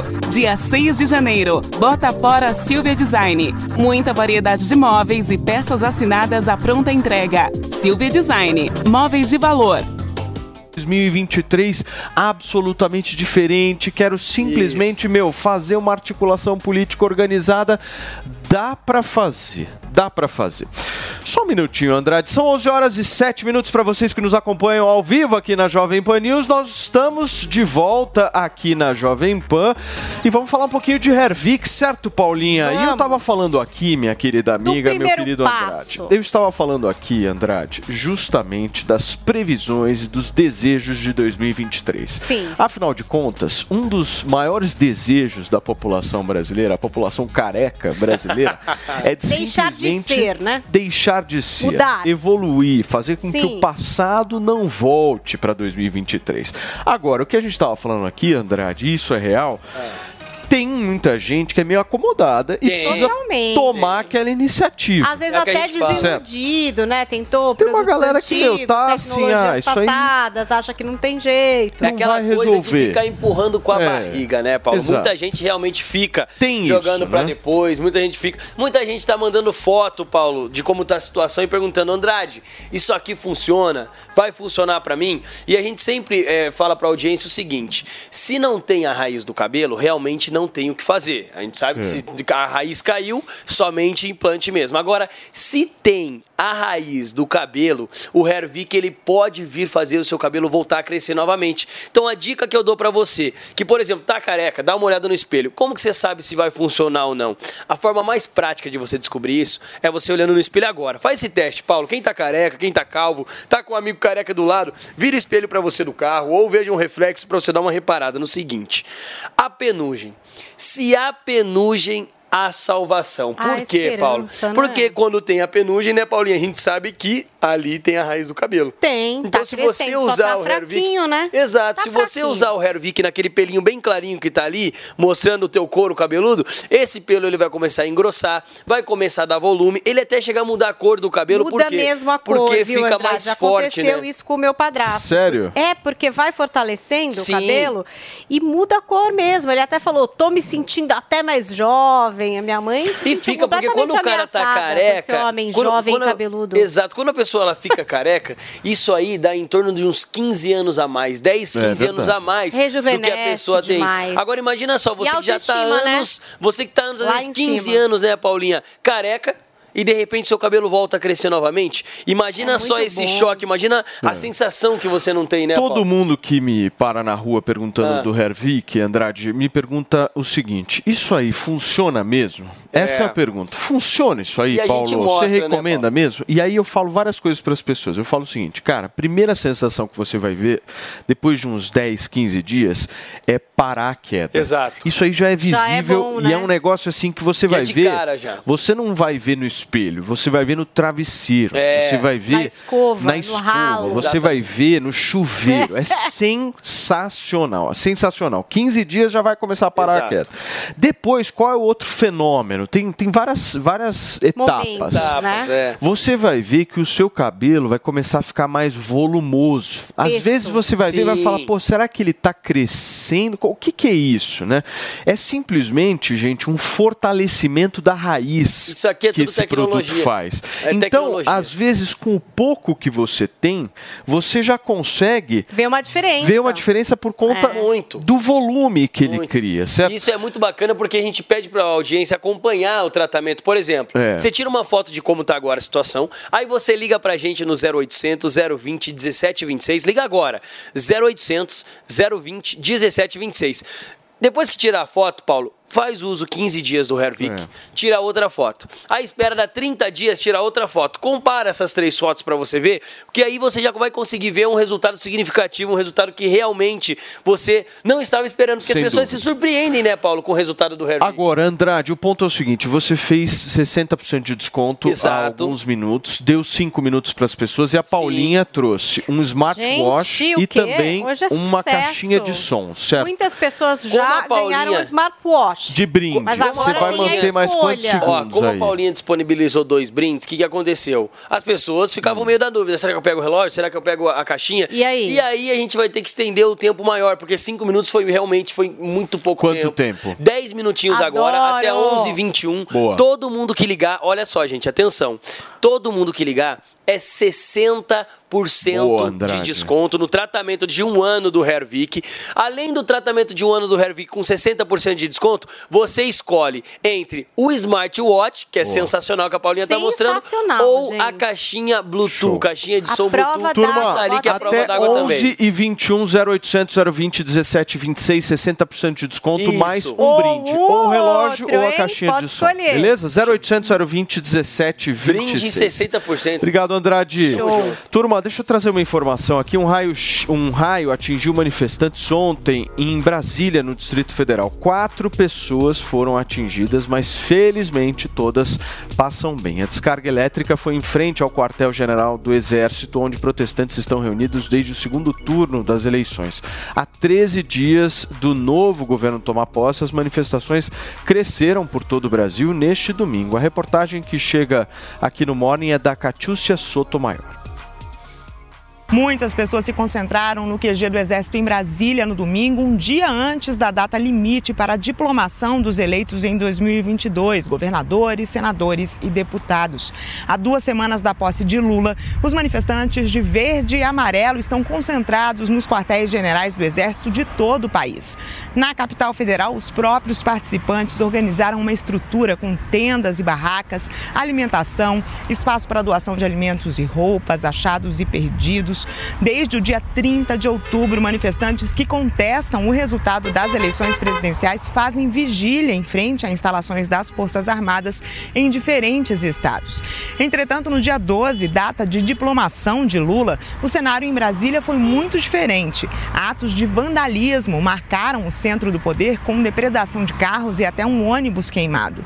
Diante disso, aliados do presidente eleito pediram a retirada dos acampamentos de áreas militares, acusando os manifestantes que estão nos QGs pelos crimes. Com essa pressão, o movimento, em vez de diminuir, tem se ampliado. Além das pessoas acampadas, há visitas diárias de outros grupos favoráveis ao protesto. E no fim de semana, o público que questiona o processo eleitoral de 2022 é ainda maior. Dá para ver que são milhares de pessoas. Com a proximidade da posse de Lula, elas tentam ampliar a mobilização com o objetivo de reverter a vitória do petista. Entre as demandas, muitos pedem anulação do resultado, novas eleições, mudanças no sistema de votação, além de apoio das Forças Armadas nesse processo. Há faixas também com críticas ao STF e ao Congresso Nacional. E muitos cartazes com a frase: Supremo é o povo. De Brasília, Catiúcia Sotomayor. Tá aí a reportagem da nossa queridíssima Catiúcia, que apresenta aqui na Jovem Pan News o Direto de Brasília, todo dia, quatro e meia da tarde, antes do nosso queridíssimo 3 em 1. Certo, Caio? Como é que você está vendo aí esse crescimento do número de manifestantes e faz também uma previsão tua hoje, dia 19, é isso? Isso, hoje é Até 19. a posse, né? Temos aí o quê? 15 dias? 14 dias, hein? É, um pouquinho menos, né? É, a gente assistiu esse final de semana uma intensificação desses protestos, né? Os protestos continuam com toda a força. Ocorre que a mídia não mostra, de fato, né? A Jovem Pan é uma das únicas emissoras que tem trazido a verdade do que está acontecendo na sociedade, principalmente no que tange a esses protestos, né? para a população né, ter o conhecimento disso. Agora, é, a gente escutou ali quais são as demandas, né? Basicamente, a demanda é uma restauração. Se a gente for resumir as demandas deles, são, é uma restauração do sistema democrático. É isso que essas pessoas continuam pedindo: transparência no sistema eleitoral, que não houve, né? O TSE não responde às pessoas, muito pelo contrário, ele continua calando as pessoas, perseguindo as pessoas, prendendo as pessoas, né? E, e eles fazem isso, né, ao manto da democracia, de proteção da democracia. Mas ora, que democracia é essa que não se pode questionar? Que democracia é essa que você vai preso e não tem direito ao devido processo legal? Que democracia é essa que persegue pessoas que estão se organizando né, e conversam em grupos de WhatsApp e, e não dão a elas nem o direito sequer de constituírem formalmente um advogado? Porque elas não têm direito ao IPROC, que pode cadastrar a procuração do seu advogado. Eles têm que ir diretamente no gabinete do senhor excelentíssimo ministro Alexandre de Moraes. E cadê a OAB? Inclusive, eu, eu- eu aproveito aqui para perguntar: cadê a OAB? Cadê vocês para protegerem o rito legal dos processos que não está ocorrendo? Aonde estão vocês? Vocês eu não sei, mas as pessoas estão na rua pedindo a restauração dos seus direitos de volta. E agora um ponto muito interessante que a gente enxerga é que a, maioria das matérias que veiculam, pouquíssimas são, mas as, as matérias que veiculam na mídia, elas dizem assim: bolsonaristas se reúnem em ato golpista pedindo intervenção. Mas nós não vimos esse mesmo tratamento a respeito das invasões que tiveram do MLB em mais de 17 estados, orquestradas, invadindo supermercados, invadindo lojas e forçando ali, coagindo gerente dessas lojas a entregarem mercadorias, cestas básicas. Essas pessoas seriam antidemocráticas?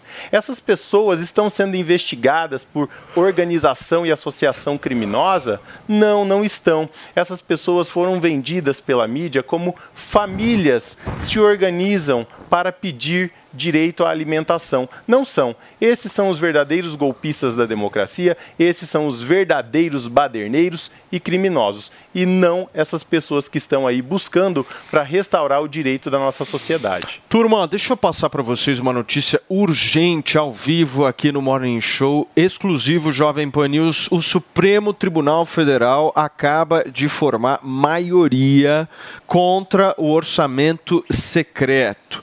Ministro Ricardo Lewandowski, apesar do que disse na sessão de quinta-feira, acaba nesse momento de votar, acompanhado in- acompanhando, perdão, integralmente o voto da ministra Rosa Weber, que foi contra o orçamento secreto. Com isso, a maioria formada pela declaração da total inconstitucionalidade das emendas do relator à RP9 está constituída. O Supremo Tribunal Federal põe fim ao orçamento secreto. É isso que eu trago de informação para você que nos acompanha ao vivo aqui na Jovem Pan News. E eu já passo para o nosso time comentar isso. Zoe, por favor. Você me ouve, Zoe? Cadê a Zoe? Acho que tá com Oi. Zoe. Agora ela tá Eu ouvindo. sumiu. Eu Não, fiquei tudo sem bem. retorno. O Tudo bem. Lewandowski. Deixa eu Zoe, passar você- para você, Conradão, por favor, enquanto a Zoe arruma a conexão dela. Foi, seguinte, ó, o Lewandowski acabou de mudar o voto da semana passada para agora segunda-feira, e aí então o STF já tem maioria para tornar ah, inconstitucional esse orçamento secreto. Meu, meus amigos, o que foi que aconteceu no final de semana para o Lewandowski mudar o voto? Essa é a primeira pergunta. Como assim? O cara faz uma sustentação num dia, agora volta com a relatora. Aí o Gilmar Mendes, nesse me... ontem à noite, diz: olha só, já podem pegar o dinheirinho aí da, da do Bolsa Família, já podem tomar para vocês no canetaço. Pouco me interessa o que, que diz o nosso Congresso. E agora de manhã eles eles dão com uma mão e tiram com a outra. Vocês estão vendo o que aconteceu na cara de vocês? Meus amigos, isso aqui tem que ficar muito claro para todo mundo. As, as tretas que estão acontecendo diante dos olhos da população. Esses arrepios, e aí esse dinheiro volta para quem? Volta para o Lula. E aí eu digo, por que que durante todo esse período que nós vemos eleitoral deixaram falar que era o maior sistema de corrupção da história do Brasil, criado pelos próprios opositores do Jair Bolsonaro, deixaram o presidente sangrar durante todo o processo eleitoral para agora, no final, né, no apagar das luzes do ano judicial, fazer essas mudanças de voto do dia para noite. É por isso, olha só, meus amigos, quando vocês veem os manifestantes discutindo ali, ai, eh, somos contra o STF, ninguém é contra o STF. O STF tem que ser protegido, ao contrário, tem que ser limpo. Né? É isso que tem que acontecer. A gente não pode ter essas mudanças de votos do dia para noite. Essa conta não fecha, meus amigos. A gente tem que enxergar com os olhos bem atentos. O, o Caio falou muito bem, cara, quem tá na frente dos quartéis, ai, são bolsonaristas, não, são patriotas. Só que todo mundo deixou de ser chamado de bolsonarista. Ninguém defende o presidente Bolsonaro, nem em sua imensa maioria. O povo, da sua maioria, só não quer que se tenha um presidente que ganhou uma eleição de maneira que não se pode questionar. Um presidente que estava preso, que foi solto por essa mesa Suprema Corte, que faz esses arrepios legal agora- legais agora. É isso que o povo está se manifestando aí. Cara, esses caras não têm os mesmos valores que a gente tem. E aí o, o mundo já começa a cair, nossa bolsa de valores despenca vertiginosamente. Nunca se viu na história contemporânea brasileira, meus amigos, 50 dias de povo na rua. Isso nunca aconteceu. Ninguém viu acontecer. A gente está vendo agora. Tem um cenário se construindo aqui que nós temos que prestar cada vez mais atenção em todos esses arroubos. De ter uma. de, de não ter o julgamento de segundo grau de jurisdição, que alguém condenado a mais de 430 anos tem que ir para casa, porque não passa adiante. Agora- O próprio Gilmar. Ô Conradão, posso só, só eh, te Claro, interromper tem- para inserir aqui algumas outras observações para que vocês possam comentar? Porque eu estou pensando aqui o seguinte: tem toda uma jogatina, turma, eu quero ouvir vocês em relação a isso, política aí nessa história. Essa história Tá não é. prazos, né? Essa Tempos, história não é uma história tão simples assim. Isso não é acontecer. muito comum. O ponto é o seguinte: o que, que eu interpretei dessa história? Caio, Conrado, se a Zoe também quiser. O ponto é o seguinte: os caras foram pra cima do Arthur Lira. Sim. O game é contra o Arthur Lira. Me corrijam se eu estiver errado, porque a história toda gira em torno da PEC da transição. Então vamos pegar todos os fatos. Sim. Final de semana o Gilmar Mendes vai lá, dá a canetada, autoriza a Bolsa Família, Independe. enfraquece a articulação que o Arthur Lira e toda a negociação de cargos que ele estava fazendo, lembra? E inclusive o PT estava com muita dificuldade de negociar com o Arthur Lira, né? Não sei se vocês Até a Zoe trouxe Foi, essa se informação, vocês viram. que ele queria cargos, que é o mais Congresso, difícil mas, de negociar. mas, agora. mas o Lira, é isso, o Lira era o grande articulador ali, né, em Tudo nome na dos ali, parlamentares e né? O que vai pautar, o E o que, vai que o Lira tinha na mão? Meu querido Caio Mastro Domênico, o, o Lira tinha na mão o orçamento, Orçamento secreto. secreto. Então, por isso que o Lira chegava e falava assim: ah, é, ô Lula, você não vai querer, então, é, o meu apoio? Eu tenho aqui tantos deputados que estão junto comigo justamente por conta dessas emendas. Eu libero recurso aqui, eu tenho o poder da caneta e tal. Na hora que o Supremo Tribunal Federal veta essa, essa constitucionalidade, ou seja, declara a inconstitucionalidade do orçamento secreto, ele simplesmente pega a arma do Lira e joga fora. Exatamente. Agora o Lira está sem arma, Caio. Me explica um pouco E ao isso. O que que mesmo você acha? tempo, né, como bem o Conrado disse, ao mesmo é tudo articulado. Isso daqui não, não acontece por acaso. Não é não, é tudo muito jurídico. É tudo muito jurídico, Não é, né? não então, é. assim, ao Isso é mesmo maldade tempo sua. que ontem, num domingo, um ministro que decide trabalhar né, e usurpar toda a função do Congresso para si, né, diz ali que, naquele momento, o Congresso não tem mais voz, que o Judiciário decide pelo Congresso, que agora o dinheiro todo é, prometido na campanha né, do Lula para o Bolsa Família está fora do teto. Ele já tinha enfraquecido a arma do Lira. E hoje, o que, que ele faz?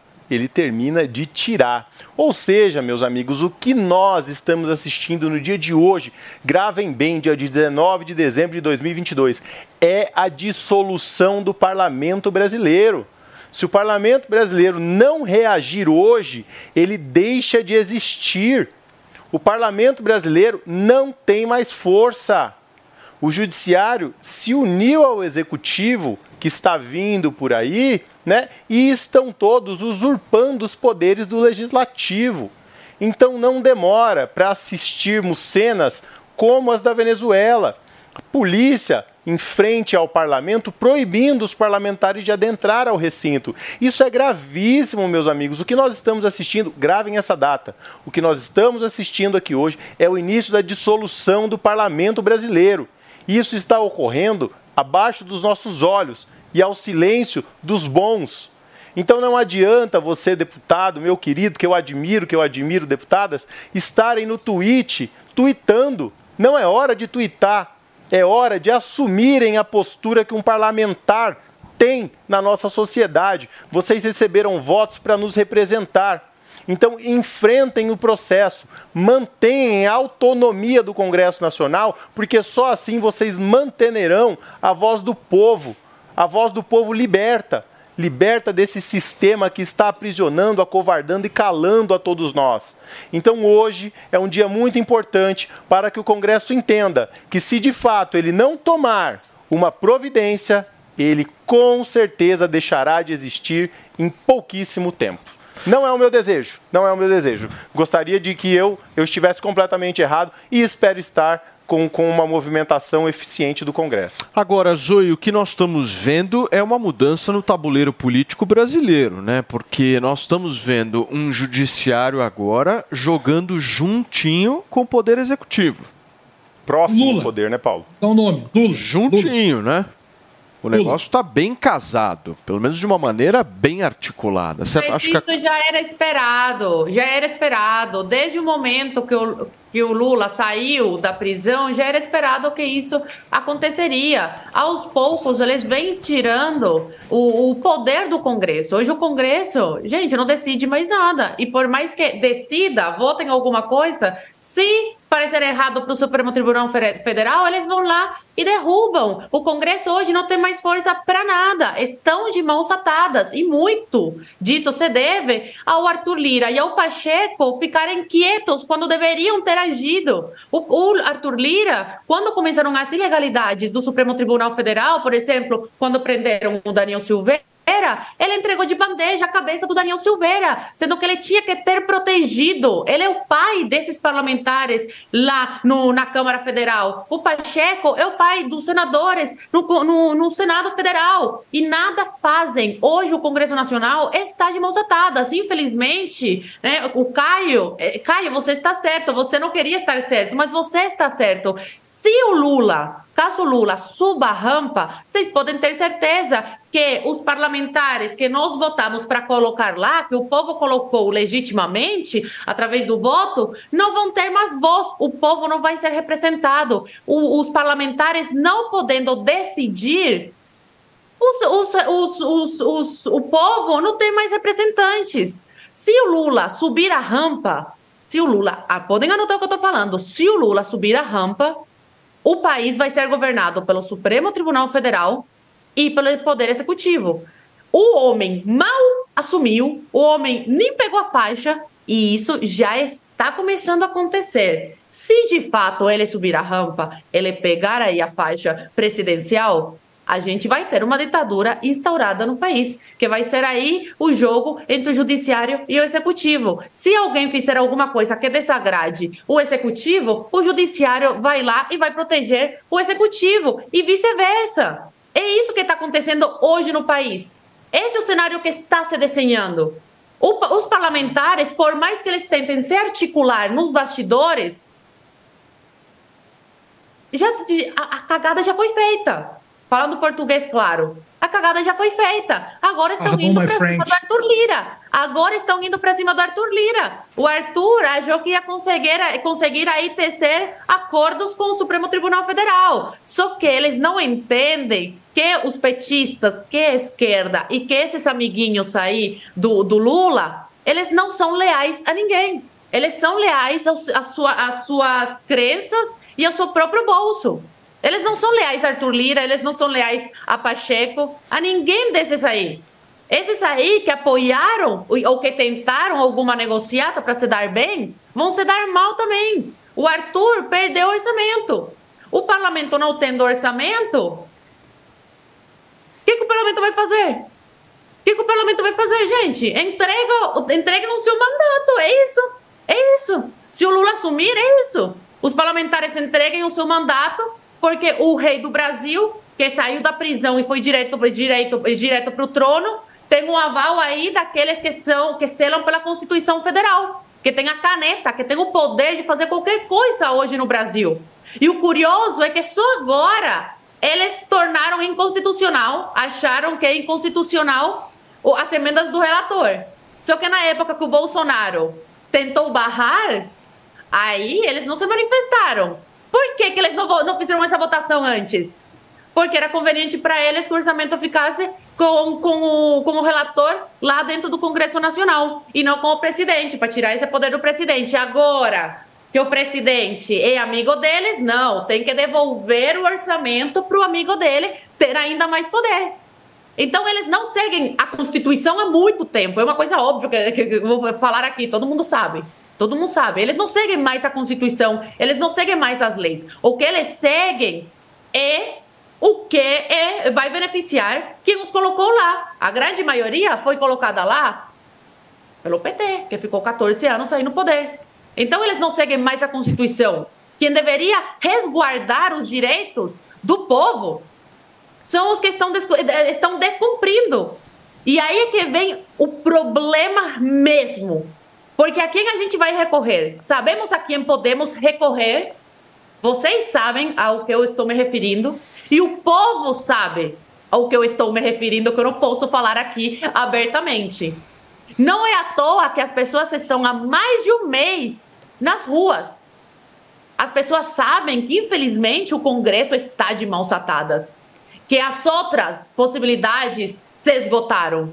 E que agora resta uma, que muitos falam que é inconstitucional, mas está num artigo bem claro lá na Constituição Federal. Não é à toa que o QG aqui em Brasília, você passa, gente, parece uma cidade. Montaram uma cidade no QG aqui em Brasília. Sim. Tá assim, ó, lotada de pessoas. Por quê? Porque as pessoas sabem que só tem uma forma e que essa forma ainda pode acontecer. Se não acontecer, a gente pode desistir do Brasil. Muito bem. Turma, são 11 horas e 32 minutos. A gente vai continuar com essa discussão ao vivo aqui na Jovem Pan News nesta segunda-feira. Afinal de contas, o Supremo Tribunal Federal decidiu, é inconstitucional o orçamento secreto. A gente vai trazer mais detalhes. Tem também, né, Fê, o caso envolvendo Márcio Smelling. Afinal Pois de é. contas, Calabresa, ontem ele deu uma elementos entrevista novos. importante para o Caprini e a gente vai repercutir aqui no pois programa. é, daqui né? a pouquinho, daqui a pouquinho eu trago todos os detalhes desse caso e do desdobramento Calabresa versus Márcio Smelling. Boa. Gente, deixa eu dar um recado aqui pra vocês. 2022 tá chegando ao fim e eu tenho certeza que você não cumpriu todas as metas que tinha pra esse ano e já tá jogando aquelas que você não conseguiu pra 2023, né? Eu sei disso porque eu também não consegui fazer algumas, mas eu tenho uma boa notícia pra você e pra mim também, Paulinha. Vai. Hoje nós temos aqui no estúdio a doutora Thaís Faria Coelho. Vou explicar para vocês quem é ela. Ela possui um currículo muito extenso, é doutora em neuropsiquiatria e programação neurolinguística e vai nos dar várias dicas para a gente poder entender como é que a gente realiza, né, doutora? Essas metas, eu consegui algumas e não consegui outras. O que, que eu faço com essas? Uma articulação a posteriori? Bom dia a todos. Bom dia. Prazer gigantesco estar aqui com vocês.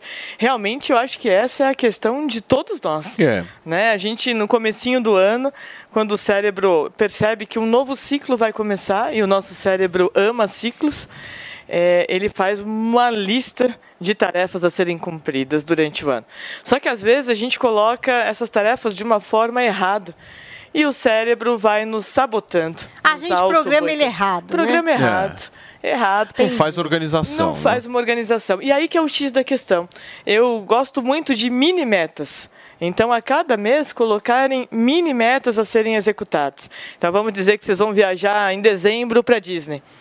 Em janeiro, ah, em janeiro eu vou até a agência reservar minha viagem. Em fevereiro, fevereiro eu vou até o banco abrir uma conta para colocar um dinheirinho Ah, ali, entendi. né? Cê- Dividir cê o grande cria- plano entendi. em mini Exato. metas a serem cumpridas. isso. É bom porque você fica satisfeito quando você cumpre, né? Exato. Você E a- fala, eu tô avançando, É. eu tô chegando lá de alguma forma. Exato. E mais além dessa questão, eu ativo no meu cérebro uma área chamada de sistema de recompensa. Ou seja, Felicidade. ocitocina, Consegui. É. GABA. Eu estou próximo a chegar na Disney. Tá. Né? Então essas mini metas são muito importantes para o nosso cérebro. E ela é assim para tudo, para academia, para emagrecer, né? Porque senão o nosso cérebro fica desmotivado. A gente Fica chega muito na... perdido, né? Perdido. Tipo, quero emagrecer. Tá, mas quanto? Mas o que, que você vai fazer cada mês? É Tipo, necessário ter datas. Eu, né? eu, eu, pensando no que você está falando, doutor, eu consegui fazer isso, porque eu coloquei me- uma meta para esse ano de 2022 de aprender a tocar violão. Isso Certo. foi uma das metas Nossa, minhas do ano você passado. focou, Pô, eu Paulito? consegui. E esse Legal. negócio dela falando sobre as etapas funciona mesmo, porque eu coloquei na minha cabeça o seguinte: eu vou conseguir um álbum específico de um cantor que eu gosto, vou conseguir tocar todas as músicas até o final do ano. Uau, aí eu fui indo música por música desse álbum, são 11 músicas e tal, e aí consegui. Perfeito. Funciona Funciona. isso. E aí uma outra... Boa articulação essa. Outra dica, vai, tô adorando, gente. Uma outra dica é colocar esses, essas etapas, essas metas no papel, escrito à mão. Ah, isso eu Aí vocês vão falar pra mim, mas por que à mão se a gente vive numa era tecnológica? É. Quando a gente escreve à mão uma informação, nós ativamos mais de 4.800 conexões neurais. Quando eu digito ela apenas no celular, eu ativo 950 mil. Menos compromisso. Menos, né? Então o cérebro não, não É. carrega. Não carrega aquele Não tem compromisso. densidade, Não né? tem. Agora, doutora, deixa eu te fazer uma pergunta. Todo esse conteúdo que a senhora está explicando para a gente, que é um conteúdo super importante, Sim, né? Bem legal e que muitas, muita gente desconhece. Ele está inserido num curso, é isso? Exatamente. Um curso que você preparou chamado Co- é, Compre como Presente, é isso? E é um curso que a gente vai trabalhar de gestão do explica. tempo e produtividade, né? Um curso pela New Cursos, Hum. onde a gente vai trazer assim todas as ferramentas para blindagem mental, aumentar foco, aumentar concentração, aumentar ali memória. Afinal, a pandemia veio e deu uma quebrada aí, né, no ritmo do nosso cérebro. certeza. A gente ficou com sequelas cognitivas de um COVID, aonde a gente tem um envelhecimento neural de uma década. Então, Eu senti um pouco isso. É, afetou demais produtividade, foco, concentração. E esse nosso curso vai trazer ferramentas para aumentar foco, concentração, gestão do tempo Que e todas essas questões aí para deixar um ano de 2023 Muito turbinado. Eu- E olha só, gente, para vocês que nos acompanham aqui na televisão e quiserem pegar o seu celular e apontar a câmera do celular para esse QR Code que está aparecendo aqui agora, vocês serão direcionados diretamente para o site da NIL e se utilizarem o cupom Presente NIL, tudo junto, Presente N-I-U, vocês garantem 15% de desconto, mas é só hoje, em qualquer curso da NIL para que você possa aproveitar e ainda se quiser dar de presente para alguém que você ama, enfim, o Natal tá aí, fiquem absolutamente à vontade. Para vocês que estão nos acompanhando pelo rádio, é só acessar o site da Nil Cursos, www.nilcursos.com.br, mesma coisa, o cupom presente NIL garante para vocês 15% de desconto. Aproveitem também e sigam a Nil Cursos no arroba Nil Cursos no Instagram para não perder nenhuma novidade. Você anda ansioso? Sente que está desperdiçando seu potencial? Tenta se organizar e ainda está sem tempo de fazer nada? Chegou a hora de virar o jogo. A máquina mais fantástica que existe, o cérebro humano, tem a potência para te transformar. E através das técnicas da neurociência, você vai aprender a usar o seu cérebro para aumentar a sua produtividade, memória e concentração. A Thaís Faria Coelho, doutora em neurociência, vai ensinar tudo o que você precisa saber para se livrar de vez de todos esses problemas. Acesse agora mesmo newcursos.com.br, niucursos.com.br e se inscreva no curso Produtividade e Gestão de Tempo. Muito bem, meus queridos, são 11 horas e 39 minutos para vocês que nos acompanham aqui na Jovem Pan. Olá, mulheres positivas! Eu, Fabi Saad, preparei, junto com o meu time, um programa especial, uma retrospectiva com algumas das mulheres mais incríveis que eu recebi nesse ano. Você perdeu? Confere aí o nosso papo. Da onde que você continua tendo tanta motivação? Porque, assim, claramente você foi para um patamar, assim, exponencial. Em 10 anos, você deu um salto quântico na, na sua carreira. O que, que é que te estimula?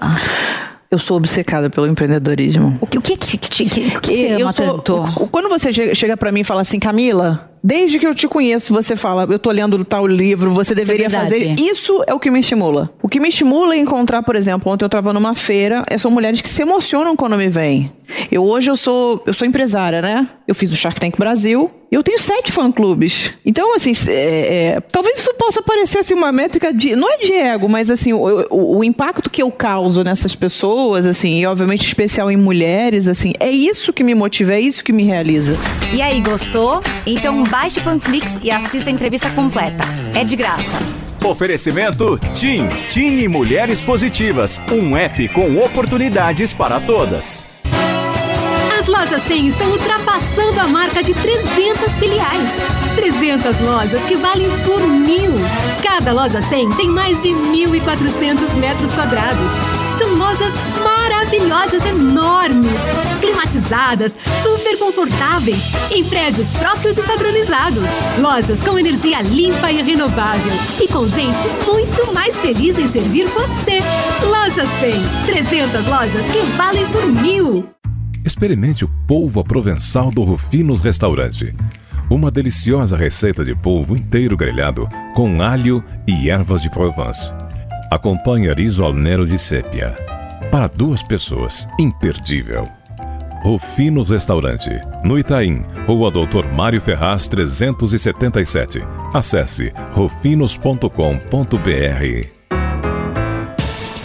E aí, tá embarcando no mundo de apostas esportivas e não sabe por onde começar? Então conheça o vaidebob.com.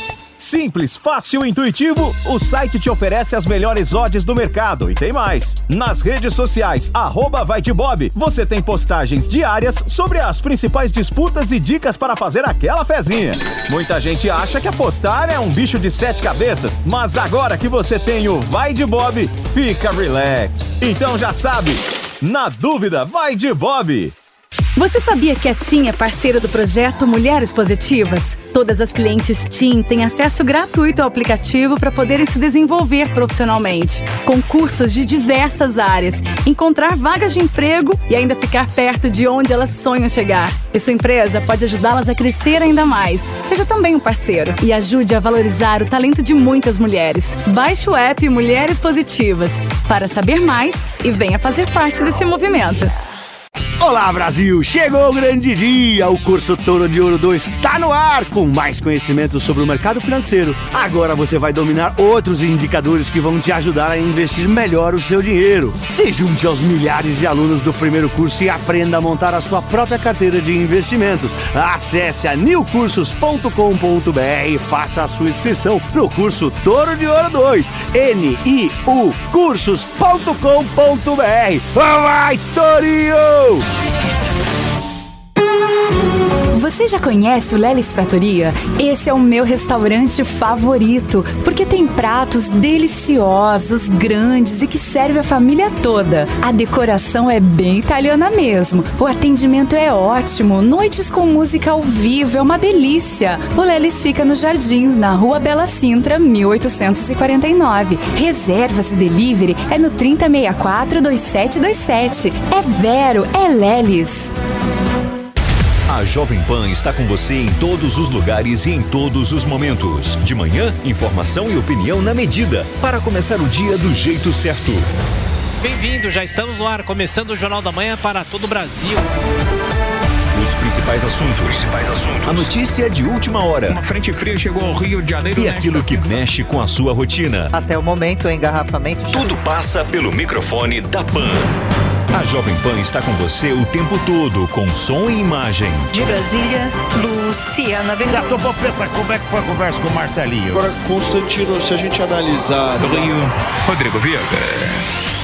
Viu só?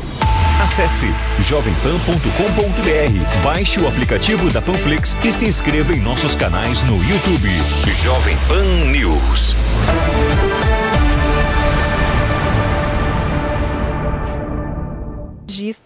Na verdade, um engano que acabou não se realizando. E foi nesse contexto que a gente perguntou à autora sobre arrependimentos em vida, sobre essa perspectiva da morte. Alquinélida respondeu. Vamos conferir. Eu vivo em dia com a minha consciência. Claro que você está sempre em falta com a vida. Você não dá à vida o tanto que a vida lhe dá. Uhum. Porque eu sempre penso que a vida é muito mais rica que eu. É? E daí eu continuar vivendo com entusiasmo e querendo captar todos os níveis de realidade. Né? Mas eu não, eu não senti um arrependimento profundo, como quem deve, deve sentir, por exemplo, quem matou alguém. Eu, eu não, os meus crimes, os meus pecados não têm um nível que, que não requerem um arrependimento, bater o peito várias vezes. Não, não foi isso. Eu mais, eu, eu digo, o que me chamou muita atenção é que eu agradeci a vida que ela me deu. Tá aí o que disse a Nélida Pinhon, que faleceu nesse sábado aos 85 anos, 11 horas e 45 minutos aqui no nosso Morning Show. E a Nélida, gente, que ela faleceu em Lisboa, né? Após passar por uma cirurgia de emergência por problemas nas vias biliares. E a causa da morte ainda não foi divulgada. E esse processo de translado ao Brasil do corpo da escritora brasileira deve começar hoje. O sepultamento de Nélida Pinhon, ainda sem data definida, acontecerá no mausoléu da Academia Brasileira de Letras, que ainda fará uma homenagem, né? Uma sessão de homenagem à autora em 2 de março do ano que vem. Tá aí, Paulinho, os nossos sentimentos a toda a família da escritora. Gente, deixa eu trazer uma informação aqui, porque teve reviravolta na denúncia de assédio feita pela humorista Daniela Calabresa e mais sete mulheres. Em entrevista ontem, o Alcabrini, o Márcio Smelling contou algumas novidades, né, Filipão? E você vai trazê-las pra gente agora. Pois é, olha só, pessoal. Bom, quem é que não lembra desse caso aí, dessa reviravolta? Que a primeira matéria foi, foi, foi é, divulgada através da revista Piauí, né? É, e ali pelo grande repórter repórter João Batista Júnior, meu colega que eu amo de paixão, e trouxe revelações grandiosas ali. O João da Veja? É, é, o João da Veja. Gente João, boa, João. João, João Batista Júnior, um beijão para você, querido. E o João, na verdade, na época, trouxe, trouxe revelações fortes aí, é, feitas pela Dani Calabresa, ali imputando o crime de assédio sexual em cima do próprio Márcio Smelling, que na época era o diretor do núcleo de humor ali da Rede Globo, Zorra Total, enfim, toda essa questão.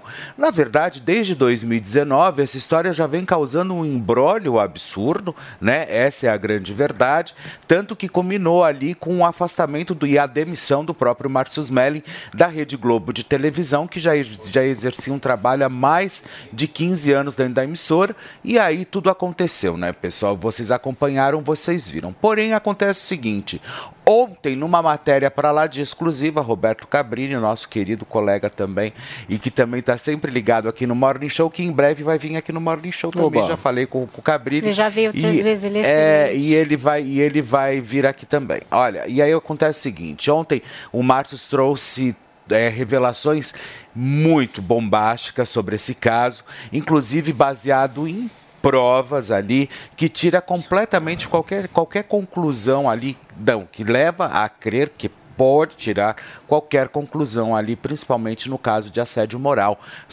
é, na, na qual ele foi é, é, denunciado na época pela atriz é, Dani Calabresa. O que mais me chamou a atenção também foram que as oito vítimas que ele levou ali, jus- que ela levou justamente para poder é, é, fazerem parte ali daquele, daquele embrólio do processo, da denúncia, enfim, para que pudessem realmente levar a questão, essas mulheres saíram fora e disseram assim, algumas delas, inclusive, chamaram a atenção da Dani Calabresa, tipo, não me colocasse nessa história porque eu não queria. Então elas, elas simplesmente foram citadas, colocadas, procuradas e não vão mais levar a denúncia adiante. Então, ou seja, essa história que começou lá em 2019, colocou o cara para fora. Ah, ontem ele também levou um vídeo assim, é, mostrando a proximidade deles na festa, entendeu? A intimidade, É, é né? a intimidade deles na festa. Então, ou seja, algumas questões ali ficaram muito é, é, com, com pontos de interrogação que cabe realmente agora investigar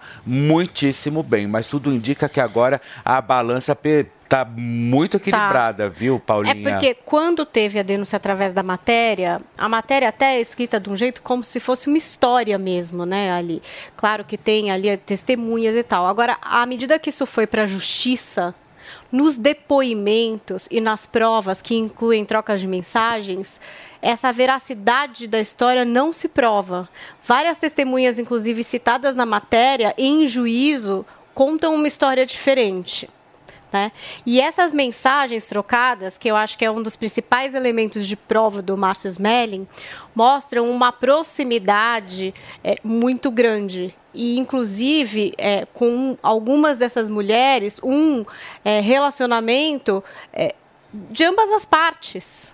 Sim, de traição à mulher dele, que aí é um outro ponto que ele já se desculpou, mas de um relacionamento, enfim, de pessoas consensual, não impositivo, né? Ele fala de vingança, né? Ele fala de vingança, fala de uma organização por vingança. E também hoje, o Léo Dias abriu um documento interno da Globo. Do compliance. Do compliance. E esse documento chegando à conclusão de que o Márcio Smelling sim infringiu as normas éticas da emissora.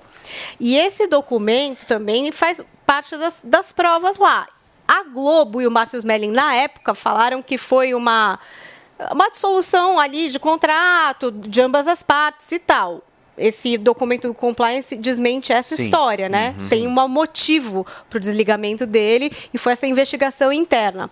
Mas na justiça mesmo, o que vem se provando é que as testemunhas, as trocas de mensagens não corroboram com essa história que ficou muito pública Sim. através da matéria do João Sim. Batista, que é uma matéria muito bem escrita Não, muito e que traz robusta. uma trama Muito robusta, ali muito que em justiça Organizada. as pessoas não comprovam, você entendeu? Sim, Então é que não realmente bem problemático. E na verdade o que acontece é o seguinte: essa história também to- se torna muito maior quando a Dani Calabresa, na época, antes da matéria ser publicada pelo João Batista Júnior, ela pede um programa para o Márcio Smelling para apresentar, junto com um antigo colega dela da, Da MTV. MTV, é verdade, E esse episódio. piloto, na verdade, que eu esqueci o nome, se você puder lembrar para mim depois, Me Paulinha.